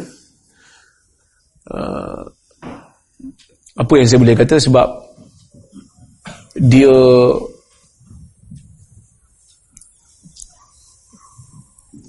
bagi saya dia dia macam nak nak respon kepada uh, otoriti agama zaman dia. Maka dia pun respon dengan cara yang salah. Sopa macam Rashad Khalifah juga lah. Uh, dia pun respon tengok zaman tu zaman khurafat banyak. Tapi dia nak respon dengan cara yang ekstrim. Dia kita nak respon satu benda yang salah. Jangan dengan nak nak nak nak lawan ekstrim. Jangan jadi ekstrim kita nak lawan satu puak yang ekstrim jangan jadi ekstrim yang lain. Jangan dia tak boleh ekstrim dengan ekstrim. Islam ni duduk tengah-tengah. Kita nak lawan golongan ekstrim yang asyik membidahkan orang. Tapi jangan jadi ekstrim asyik kafirkan orang. Nampak? Duduklah tengah-tengah. Yang ni saya tak setuju yang sana saya tak setuju. Cuma benda yang betul-betul bid'ah kita kata bid'ah. Benda-benda benda yang betul-betul mengkafirkan kita kata ia mengkafirkan. Tapi jangan jangan jadi ekstremis duduk tengah-tengah disiplin okey Tapi memang Salman Rushdie ni di di apa? Di fatwakan kafir dengan satanic verse yang ditulis tu. Uh, dan Saudi tak silap keluarkan fatwa. Kafirkan dia. Dia daripada Iran kan? Apa beza hadis batil, daif, palsu dan mungkar? Bagaimana pula dengan yang tidak dengan tidak sahih? Ha, yang ni saya akan jawab esok. Kita ada sesi khas. Saya akan hurai apa maksud mungkar, saya akan hurai apa maksud daif, saya akan hurai apa maksud batil. Insya-Allah. Berpanjang nanti kalau kita jawab sesuatu makan masa sebab esok kita ada lagi insya-Allah. Bagaimana nak menjadi ibu bapa yang terbaik? Kena baca hadis Nabi. Kena baca hadis Nabi. Dia ada satu buku yang bagus. Tarbiyatul Aulad. Yang ditulis oleh Syekh Abdullah Nasih Al-Ulwan. Dan dah diterjemahkan dalam bahasa dalam bahasa Melayu pun. Cuma adalah beberapa riwayat yang tidak sahih. Tapi tak apa. Dalam bab fadail amal boleh pakai. So kitab tu kitab terbaik. Dua jilid. Tarbiyatul Aulad. Bagaimana nak mendidik anak mengikut hadis. Hmm. Banyak Nabi tunjuk cara. Okey? Boleh Ustaz uraikan tentang hadis berkaitan kering air tasik Galili, Dajjal dan Imam Mahdi. Dalam hadis yang sahih, Nabi SAW ada sebut tasik Tabari. Tasik Tabari itu tasik Galili ke? Saya tak tahu. Yang disebut dalam hadis tasik Tabari yang berada di Palestin sekarang dikuasai oleh Israel, Yahudi. Bila mana Ya'jud dan Ma'jud turun ke dunia oleh kerana ramai sangat depa ni, dia akan minum di air telaga di air tasik tu. Orang pertama akan minum dan bila sampai kepada orang yang akhir, dia akan kata, "Eh, tadi kat sini ada air, tengok dah kering." So, tuan-tuan, dia bab-bab hadis akhir zaman ni kita jangan cepat sangat. Nak kata, oh inilah hadis yang dimaksud oleh Nabi. Yang baru ni super, supermoon. Supermoon. Ada orang kata ini fenomena kiamat. Kan? Sebab dia kata apa? Bulan besar. Supermoon ni, dia berlaku setiasa. Dia berulang. Memang ada hadis yang Nabi kata, tidak akan berlaku kiamat, melainkan anak bulan hari yang pertama nampak macam anak bulan hari yang kedua. Nampak besar. Tapi bukan maksud bulan tu besar. Nak kata masa tu berlalu pantas. Kan ada hadis Nabi kata tidak akan berlaku kiamat sehingga setahun dirasakan uh, setahun dirasakan macam seminggu. Uh, setahun dirasakan macam sebulan, sebulan dirasakan macam seminggu. Maksudnya masa tu berlaku pantas. Hari pertama tengok anak bulan dah macam hari kedua dah. Bulan tu. Bukan bulan tu besar. Bulan tu besar tu lah juga. Tapi pantasnya masa tu menyebabkan bulan tu bergerak pantas. Orang pun percaya pasal supermoon, tanda kiamat. Semua masuk masjid. Solat. Sekali tiba-tiba uh, Rozaimi kata, ah, itu bukan tanda kiamat, dia berulang keluar balik masjid. bukan saya nak galak, bukan saya nak halang orang ibadat, tapi nak kata kita nak tafsirkan hadis hadis akhir zaman ni mesti dengan disiplin. Dia tak boleh cepat sangat. Tak boleh cepat sangat. Tunggu peristiwa tu berakhir dulu. Kalau sama 100%, baru kita kata, betul, iyalah yang dimaksudkan oleh hadis. Contoh, ada seorang ustaz. Dia orang marah kat saya sebab saya banyak kritik ustaz. Tapi yalah, saya bidang hadis. Yang baca hadis ni orang awam ke ustaz? Ustaz. Jadi saya kenalah kritik ustaz. Kalau tak, saya tak buat kerja. Baik. Ada seorang ustaz, selebriti. Dia selalu masuk TV. Uh, tiga tahun lepas, masa tu saya tengah buat PhD di Jordan. Jadi, kebetulan tahun tu beza sikit. Salji turun di Mesir. Jarang salji turun di Mesir. Tiba-tiba tahun tu turun. Maka dia pun baca hadis. La taqumu sa'ah hatta ta'uda ardul Arab muruja wa anhara. Nabi kata tidak akan berlaku kiamat sehingga bumi Arab ini akan kembali menjadi subur dan bersungai-sungai. Maka dia kata ini petanda kiamat. Bila Mesir turun salji. Kita kata nanti dulu lah Ustaz. Mesir bukan Ardul Arab. Mesir ni Afrika. Sebelum tafsir hadis belajar geografi dulu. Yang Nabi maksudkan Ardul Arab ni Jazirah Arabiah ni. Yang macam kaki ni. Kan bentuk dia macam kaki sikit kan. Ni, apa Saudi, uh, Yaman, Oman, Qatar, Bahrain, UAE. Ah ini Jaziratul Arab. Hijaz. Zaman dulu dipanggil Hijaz. Kawasan ni bila mana ada sub, bila subur dan ada sungai-sungai, ah baru berlaku kiamat. Mesir tak ada kaitan. Ah, jangan cepat sangat. Okey, tu yang itu di antara contohlah. Kita jangan cepat sangat nak tafsirkan hadis akhir zaman ni oh, dengan fenomena yang sedang berlaku. Kan sekarang ni dulu kan uh, uh, dua minggu, tiga minggu sudah Israel terbakar teruk kan. Dia ambil air daripada Tasik Tawari kan. Untuk padam api tu. Surutlah sikit air tu. Orang kata, oh apa tanda kiamat? Tanda kiamat. Padahal hadis sebut, Ya'juk Ma'juk yang minum. Ha, Ya'juk Ma'juk yang minum air tu. Bukannya dia cedok siram air. Itu ha, kita kena tahu. Jangan cepat sangat. Eh? Minta penjelasan tentang hadis bersentuhan kulit antara suami dan isteri tidak membatalkan wudu. yang ni saya urai banyak ah, tapi tak apalah. Mungkin tuan-tuan baru ada yang baru dengar daripada saya. Allah Taala sebut dalam Al-Quran aula mastumun nisa. Di antara perkara yang membatalkan wudu ialah apabila kamu la mastumun nisa. La mastumun nisa saling sentuh menyentuh wanita, saling sentuh menyentuh isteri. Maka ulama berbeza pendapat tentang apakah yang dimaksudkan dengan saling sentuh menyentuh. Pendapat yang pertama pendapat mazhab Syafi'i yang mengatakan sentuh. Semata-mata sentuh maka batal wudu. Tak sengaja pun batal wudu kerana mazhab Syafi'i dia guna qiraat yang lain lamastumun nisa. Sentuh wanita.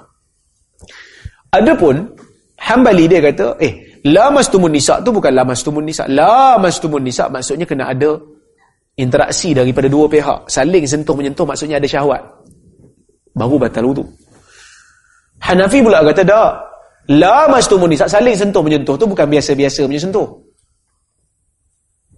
yang tu persetubuhan jima kerana semua ayat-ayat yang yang merujuk kepada sentuh isteri merujuk kepada jima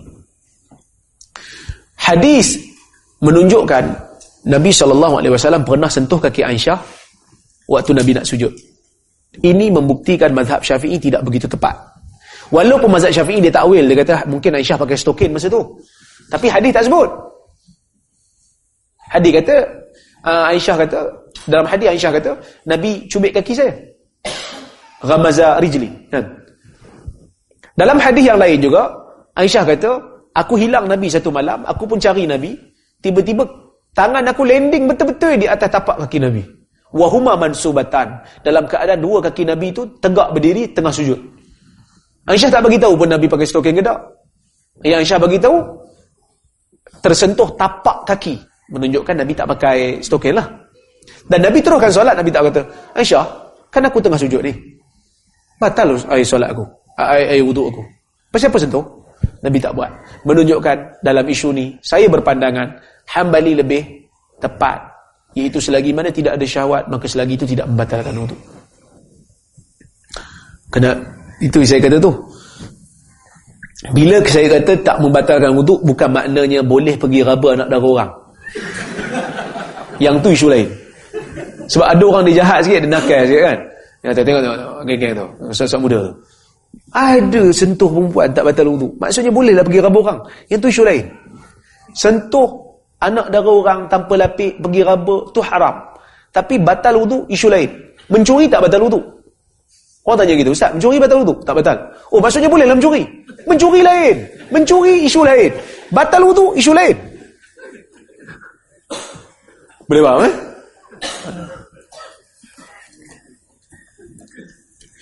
Minta ustaz jelaskan ten tentang adil dalam poligami. Eh semalam tanya dah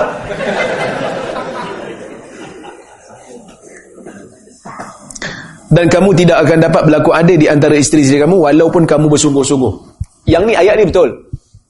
Ayat ni yang Allah Taala sebut kat Nabi tu adil dari sudut perasaan. Adil dari sudut perasaan itu berbeza. Memang itu kita tak boleh nak nak nafi. Nabi sayang kat Khadijah lebih. Sampai Aisyah pun jadi jealous.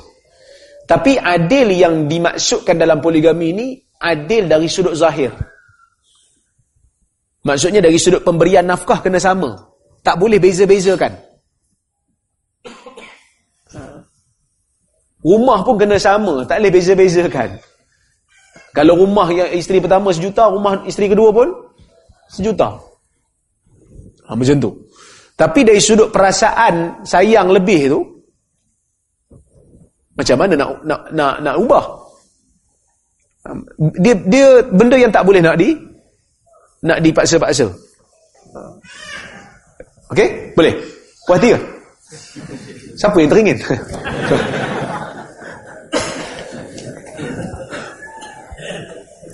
Bolehkah kita ambil ilmu dari ustaz yang suka meramalkan kejadian? Contohnya, meramalkan nama-nama sebagai tanda kiamat atau dajjal. Tuan-tuan, meramalkan ni ada hadis yang Nabi sallallahu alaihi wasallam melarang kita ni duk sangat-sangat ambil berat tentang ramalan ni. Dalam hadis riwayat Muslim, ada sahabat tanya Nabi, dia kata ya Rasulullah, mata sa'ah? Ya Rasulullah bila nak kiamat? Nabi marah dia, Nabi kata waihak, ma'addatalah. Malang kau yang bertanya ni. Apakah yang kau telah sediakan untuk kiamat? Kita nak ramal kiamat ni, apa yang kita dah sediakan untuk kiamat? Betul. Nabi menyebut tentang hadis tanda-tanda kiamat. Tapi Nabi tak suruh kita tumpu sampai tak buat kerja lain. Bila dia berlaku, kita bersedia. Dan tanda kiamat ni bukan berlaku kadaran jabarian. Dia bukan berlaku sebagai uh, takdir yang kita tak ada pilihan. Kerosakan yang berlaku di akhir zaman semua dengan pilihan insan. Tapi kita kena terus buat kerja kita sebagai seorang Muslim. Kena terus buat kerja kita sebagai seorang pendakwah. Jangan kita, tak apalah, kita tunggu Mahdi je lah, tak buat apa. Nanti Mahdi keluar, mesti Islam menang. Mahdi takkan keluar kalau ada orang macam ni. Mahdi tak akan keluar kalau tak ada orang macam ni. Sebab tu, saya su suka dengan pandangan guru saya. Uh, Profesor Dr. Profesor Madia Dr. Kamaoniah di, pada UIA. Dia kata kita selalu bincang tentang Salahuddin Al-Ayyubi. Kehebatan dia. Kita bincang tentang kehebatan Umar Ibn Khattab. Kita bincang tentang kehebatan Umar bin Abdul Aziz. Dia ni hebat.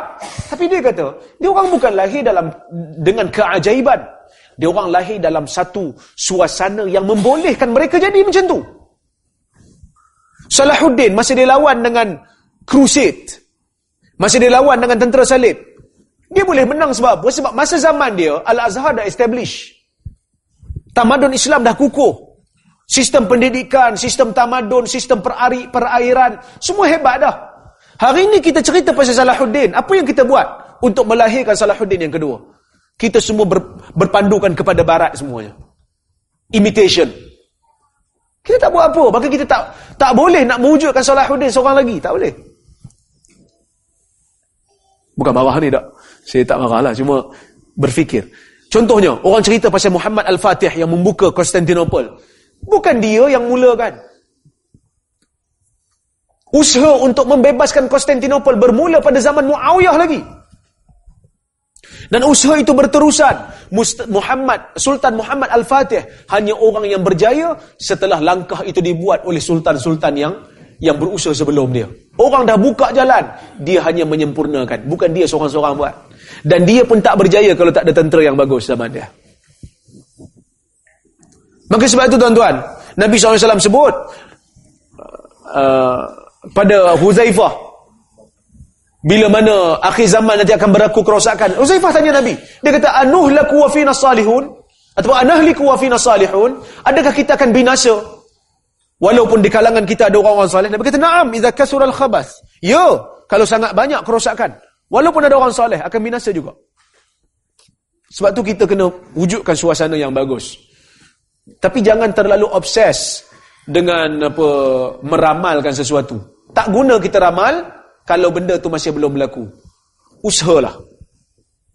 Perbaikkan umat, perbaikan manusia. Dakwah kena berterusan. Bila mana berlaku satu benda, sama dengan hadis yang disebut yang yang hadis yang pernah disebut oleh Nabi, kita kata ya. Contoh, benda yang berlaku di zaman ni yang kita tak boleh nak nafi. Nabi SAW ditanya oleh Jibril tentang tanda kiamat. Nabi kata apa?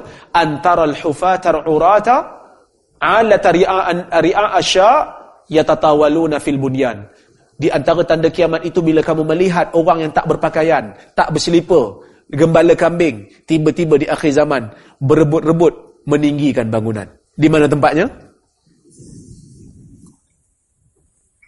Ya, sebiji macam mana yang Nabi sebut. Ah, itu kita tak nafi. Yang ni tak payah ramal lah. Memang sebiji depan mata. Okey? Wallahu a'lam. Apakah pandai tapi apa apakah tak boleh meramal? Boleh tapi jangan over. Makan ubat pun tak boleh over. Ubat tu bermanfaat tapi kalau makan ubat sampai sekotak sekali makan, pezan juga. Macam itulah. Apakah pandangan ustaz tentang golongan agama yang suka berceramah hal-hal yang tidak kena mengena dengan agama? Contohnya kaitan antara Illuminati dan dengan Dajjal, kaitan antara Atromen dengan Syiah.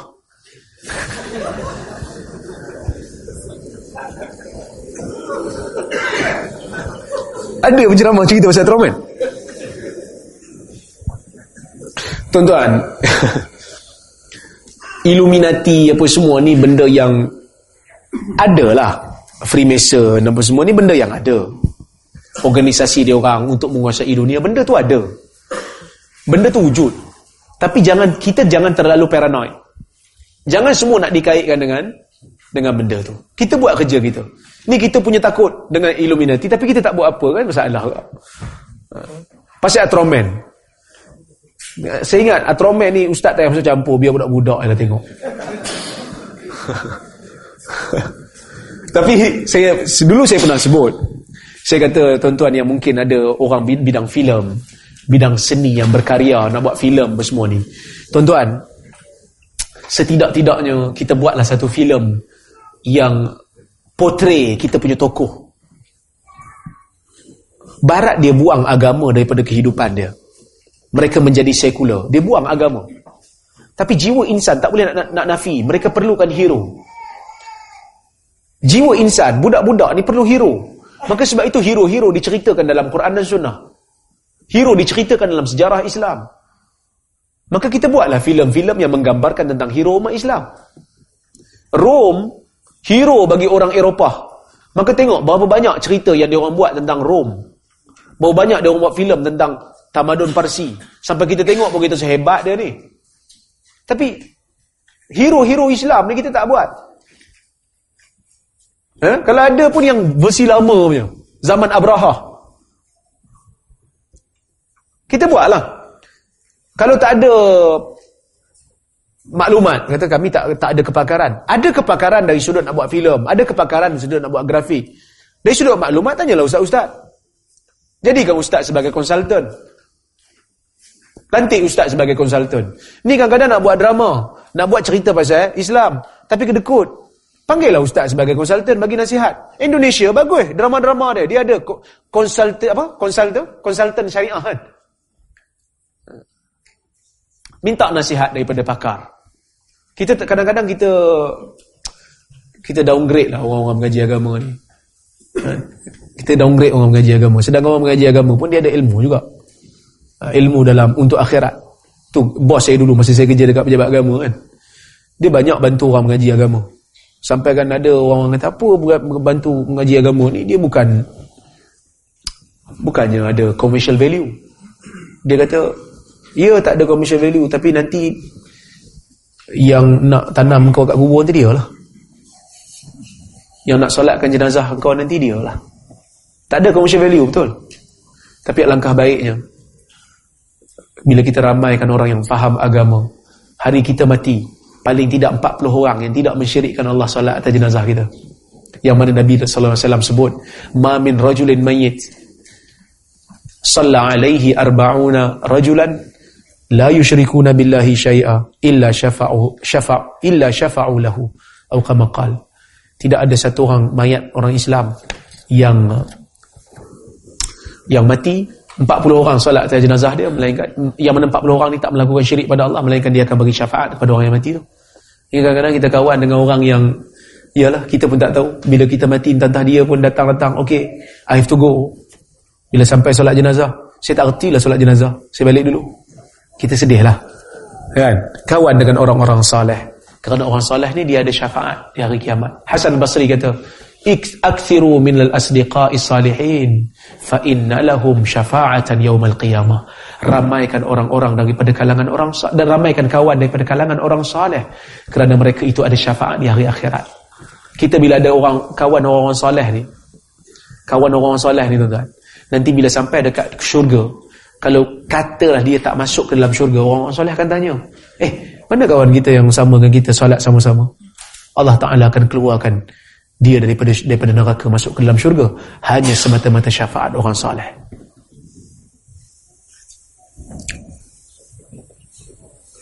Adakah dalil untuk sambut maulid rasul? Tak ada. Sebab itu ulama berbeza pendapat tentang hukum sambut maulid.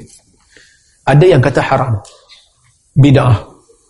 Siapa yang kata? Bukan Rozaimi kata. Yang kata Fakihani daripada mazhab Maliki. Dia kata orang yang yang memulakan sambutan maulid ini adalah orang yang kuat makan. Kerja saya nak makan. Utama. Uh, Syatibi dalam mazhab Maliki juga dia kata bid'ah. Adapun sebahagian ulama mazhab Syafi'i seperti Ibn Hajar Haytami dia kata tak bid'ah. Saya punya pandangan selagi mana kita isi program Maulidur Rasul itu bukan dengan ibadat khusus tak ada solat khusus, tak ada puasa khusus, tidak ada ritual khusus. Tak ada pergi mandi kat sungai, lepas tu tawaf kat kubur mana-mana.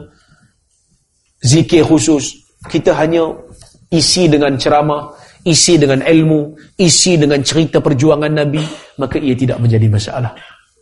Itu pegangan saya.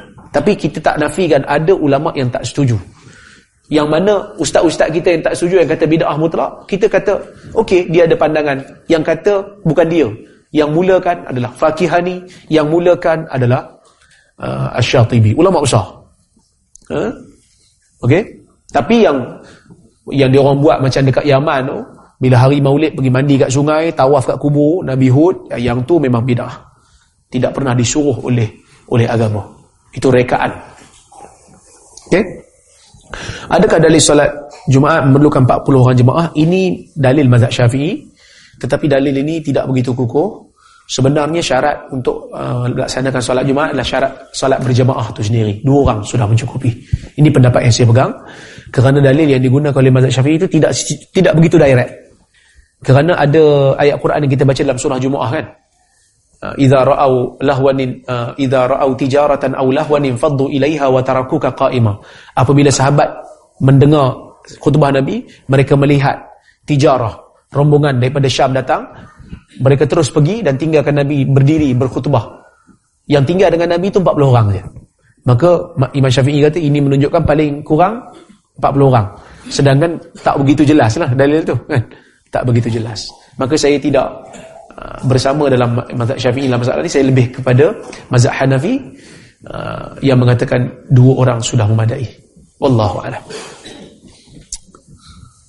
Adakah hadis tentang golongan Syiah? Apa pandangan orang Syiah tentang hadis? Uh, ada hadis yang berkaitan dengan orang Syiah ni. Hadis riwayat Tabarani yang mengeji golongan Syiah, tetapi riwayat ini tidak sahih. Dan saya boleh katakan secara khusus tidak ada riwayat yang uh, mencela syiah secara khusus. Cumanya kita tidak bersetuju dengan syiah bila mana mereka mencela sahabat Nabi. Bila mana mereka mengkafirkan sahabat Nabi. Bila mana mereka mengatakan Quran itu tidak lengkap. Maka kita bantah. Uh, maka kita bantah. Syiah tidak pakai hadis kita. Dan kita juga tidak pakai hadis syiah. Uh, kita tak pakai hadis syiah kerana syiah ni punya hadis datang daripada jalan Ali, Hasan, Hussein daripada imam-imam dia saja. Riwayat kita dia tak pakai. Dia tak pakai Bukhari Muslim. Dia ada kitab hadis dia orang yang khas. So sumber kita dengan dia orang beza. Fiqah kita dengan dia orang pun beza. Maka Syiah ni sebenarnya dia dah jadi macam agama lain daripada Islam. Dia beza sangat daripada ahli sunnah. Itu kadang-kadang kita heran. Dalam bab Syiah ni kadang-kadang kita berlapang dada. Apa nak gaduh-gaduh? Kita mazhab je. Tapi bila masuk mazhab fiqah, berkerah urat. Bertegang urat. Dalam bab mazhab fiqah, yang empat mazhab tu sebenarnya tu empat-empat ahli sunnah. Tapi yang tu kita kita lawan lah. tapi padahal dengan syiah kita kita berlapang dada. Sepatutnya dengan syiah lah kita kita nyatakan kesesatan mereka. Kan? Di Malaysia ramai syiah ni. So kita kena hati-hati. Cara mereka sayang pada ahli baik sayang kepada keluarga Nabi. Dia akan dia bermula dengan tu. Cinta kepada keluarga Nabi. Ya, kita cinta pada keluarga Nabi. Tapi kita cinta kepada keluarga Nabi yang mengamalkan sunnah Nabi. Ni kalau dia ahli keluarga Nabi, tapi dia tak amal sunnah Nabi, problem. Dia tu ahli keluarga Nabi kononnya. Orang panggil gelaran itu, gelaran Habib bagai. Tapi tak ada satu sunnah pun yang dia promote. Kita pun heran. Kan? Macam mana negara yang sedang berperang dengan Syiah, dia boleh buat lawatan sambil belajar ke tempat negara lain. Kan? Kan negara kita biasa didatangi oleh golongan-golongan ni. Buat majlis maulid akbar lah, buat maulid cinta Rasul lah. Negara dia sedang berperang dengan Syiah Houthi. Patutnya dia bantu. Macam mana dia boleh lari daripada medan perang? Sepatutnya dia bantu negara dia. Bukankah lari di medan perang merupakan dosa besar? At-tawalli yawm az-zahaf. Saya tak mau hurai panjang-panjang, tapi tuan-tuan fikirlah yang tu. Benarkah itu yang dikatakan akhlak ahli bait, keluarga Nabi? Sepatutnya ahli keluarga ahli keluarga Nabi ini mempertahankan ahlu sunnah. Kerana sunnah ni sunnah Nabi. Patutnya kena jadi macam Imam Syafi'i. Ahlul bait. Imam Syafi'i ahlul bait. Kita sayang Imam Syafi'i. Dan dia digelar sebagai nasirus sunnah. Pembela sunnah. Bukan pembela bid'ah pembenci sunnah. Wallahu a'lam. Last one. Ada dua ada dua lagi soalan. Adakah hadis tentang perjalanan roh-roh orang yang meninggal dunia? Tidak ada. Orang yang mati ber, akan berada di alam barzah. Ha, tidak ada riwayat yang mengatakan mereka keluar. Ini semua cerita-cerita orang sufi. Yang kata mereka uh, berkumpul di Bukit Kauf Ah, ada student saya duk tulis wali-wali ni dia lepas mati dia akan berada di mana-mana. Lepas tu nanti setahun sekali dia orang akan bersidang di Bukit Kauf. Bukit Kauf tu di alam maya. Akan dipengerusikan mesyuarat wali-wali itu oleh uh, wali kutub wali yang jaga kutub lepas tu bincang pasal apa? bincang pasal demam cacar. Kita pun kita baca nak tergelak belum lagi orang kafir baca. So sebab tu kita kata cerita-cerita uh, cerita-cerita macam Iron Man kan. Macam Popeye ni biarlah. Orang lain yang baca jangan ustaz-ustaz. Malu. Malu kat orang. Ha? Tapi roh para anbiya dalam hadis riwayat Nasa'i betul roh para anbiya berada dalam kubur mereka yusalli. Uh, mereka solat di dalam kubur. Tapi adakah alam mereka sama macam alam kita? Tak sama. Alam mereka alam barzah lah. Ha, tapi Nabi sebut dalam hadis sesungguhnya bagi Allah ini ada malaikat innalillahi malaikatan sayyahin yuballighuna ilayya salam. Uh, bagi Allah ni ada malaikat yang menyampaikan salam umatku kepadaku. Kalau kita bagi salam kat Nabi ada akan ada malaikat yang akan sampaikan kepada Nabi. Tak payah nak kirim salam pada orang yang buat umrah. Kirim salam kat Nabi ya Hadis ni bagi tahu, tak payah kirim salam. Kita bagi je salam terus. Nabi akan akan dengar kerana ada malaikat yang akan sampaikan. Khusus. So tak payah nak kirim-kirim lah. Dah boleh bagi direct. Ada nombor dia WhatsApp. Kita WhatsApp terus lah. Pasal apa nak bagi WhatsApp kawan? Tolong pula bagi. Lambat. Bagi terus. Eh? Pada pandangan Ustaz, kenapa masyarakat di Malaysia tidak mau berubah? Ada perubahan baru walaupun hadis itu sahih. Senang aja. Saya punya hipotesis. Tak tahu betul ke tak, tuan-tuan mungkin setuju. Sebagai last. Kenapa orang Melayu susah nak berubah? Kerana sebelum mati, biasa orang akan tanya, ada tak perubahan apa pada dia? Jadi dia pun tak mau buah. Nanti orang kata dia nak buang tebiat. Sebenarnya orang Melayu dia tak nak belajar. Dia selesa dengan apa yang dia buat. Dia rasa secure. Dia rasa selamat. Zon selesa. Orang Melayu adalah bangsa yang yang yang malas membaca. Tesis-tesis kita yang ditulis di universiti tidak dicetak. Tidak dijual kerana tak laku. Tesis yang ditulis di negara Arab dicetak dan dijual. Laku. Tapi tesis yang ditulis dalam dalam bahasa Melayu di universiti-universiti kita jarang sangat dicetak dan dijual kerana tak laku, tak ada market. Kita malas membaca. Dan negeri yang paling kurang membeli buku. Negeri aku, Perak. Ini disebut oleh orang yang mengaji, orang yang menjual kitab. Maka menyedihkan. Jadi kita kena ubah budaya tu. Kita kena teruskan budaya membaca.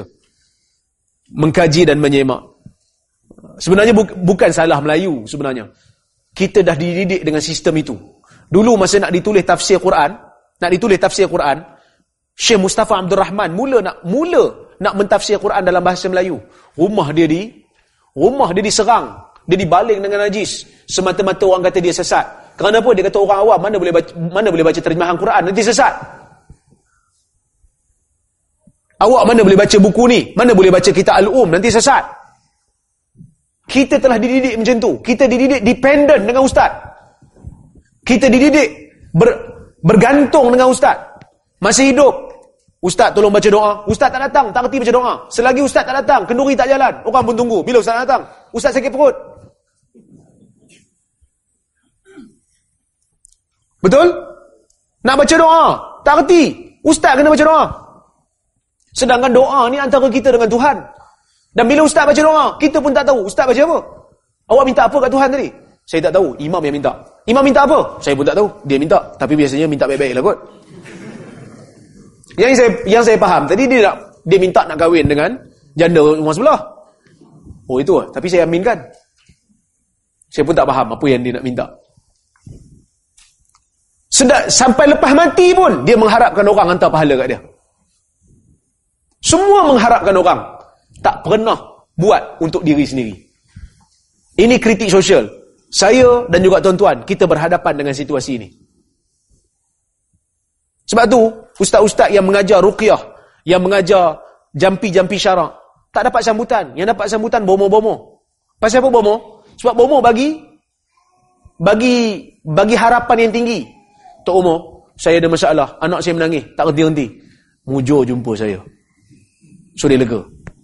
Awak balik, awak ambil limau ni, perah, mandikan dia. Senang. Tapi kalau jumpa ustaz ustaz yang mengajar hadis, Ruqyah syariah. Awak balik, awak amalkan hadis ni. Awak amalkan doa ni. Dia usah kata nak nak nak apal, nak baca pun oh ah oh ah. Baris tak ada ustaz, baris. Betul tak? Dia malas nak beramal. Dia nak jumpa bomo, settle masalah. Jumpa bomo, settle masalah. Dia tak dia tak nak berusaha dan berdoa dan dia tak ada rasa tawakal pada Allah Azza wa Jalla. Kita kena terima benda ni. Ini masyarakat kita. Imam ada seorang imam dekat satu masjid. Dia kata, dia kata kat saya. Dia kata letih ustaz jadi imam ni. Kenapa? Haji, dia kata kadang-kadang orang jumpa kita. Orang jumpa kita. Kata ustaz, saya ada masalah. Imam, saya ada masalah. Boleh tak imam tolong doa untuk saya? Bangun pukul 3 pagi, tahajud untuk saya, doa. Imam kata boleh. Yang penting kita buat sama-sama. Tak apalah imam. Dia nak imam tu bangun semata-mata untuk dia. Dia tidur. Kata orang kata orang kata orang Jawa ngorok. Kan? Banyak cantik kan. ah, dah jangan mengarut banyak eh. Terima kasih banyak. Jadi insya-Allah kita jumpa pada sesi yang akan datang, sesi esok. Ah. Kawan dia Umar tanya. Dia tanya uh, nenek dia oh macam suami. Jadi nak ada ikhlas lah. Nenek dia ada sebutkan suami meninggal. Dia pun dah beli tiket dah umrah. Tapi bila dah suami dah meninggal, dia nak umrah dengan anak yang menantu dia lah.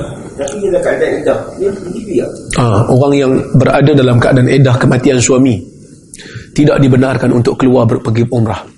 Kalau dia pergi haji, kalau dah keluar, adalah kaul dalam mazhab maliki kata kalau dekat dengan perjalanan itu, uh, dia itu pun haji yang wajib, haji Islam. Kalau dah dekat dengan Mekah, dia boleh buat haji. Kalau tak, dia kena balik. Wallahu a'lam. Itu pendapat yang saya pegang lah. Mungkin ada mazhab lain saya tak pasti tapi uh, Allah Taala arahan jelas hendaklah dia duduk di rumah sehingga uh, endah itu tamat. Eh, empat bulan sepuluh hari. Arba'ata ashhurin wa ashrah. Empat bulan sepuluh hari kena duduk di rumah tidak boleh uh, keluar melainkan dengan ada keperluan yang sangat mendesak. Wallahu alam. Okey tuan-tuan, saya minta maaf kalau saya terkasar bahasa tersilap kata. Terima kasih banyak atas jemputan. Terima kasih banyak atas uh, atas uh, kehadiran tuan-tuan. Aku lu qauli hadza wa astaghfirullah alazim li wa lakum. Assalamualaikum warahmatullahi wabarakatuh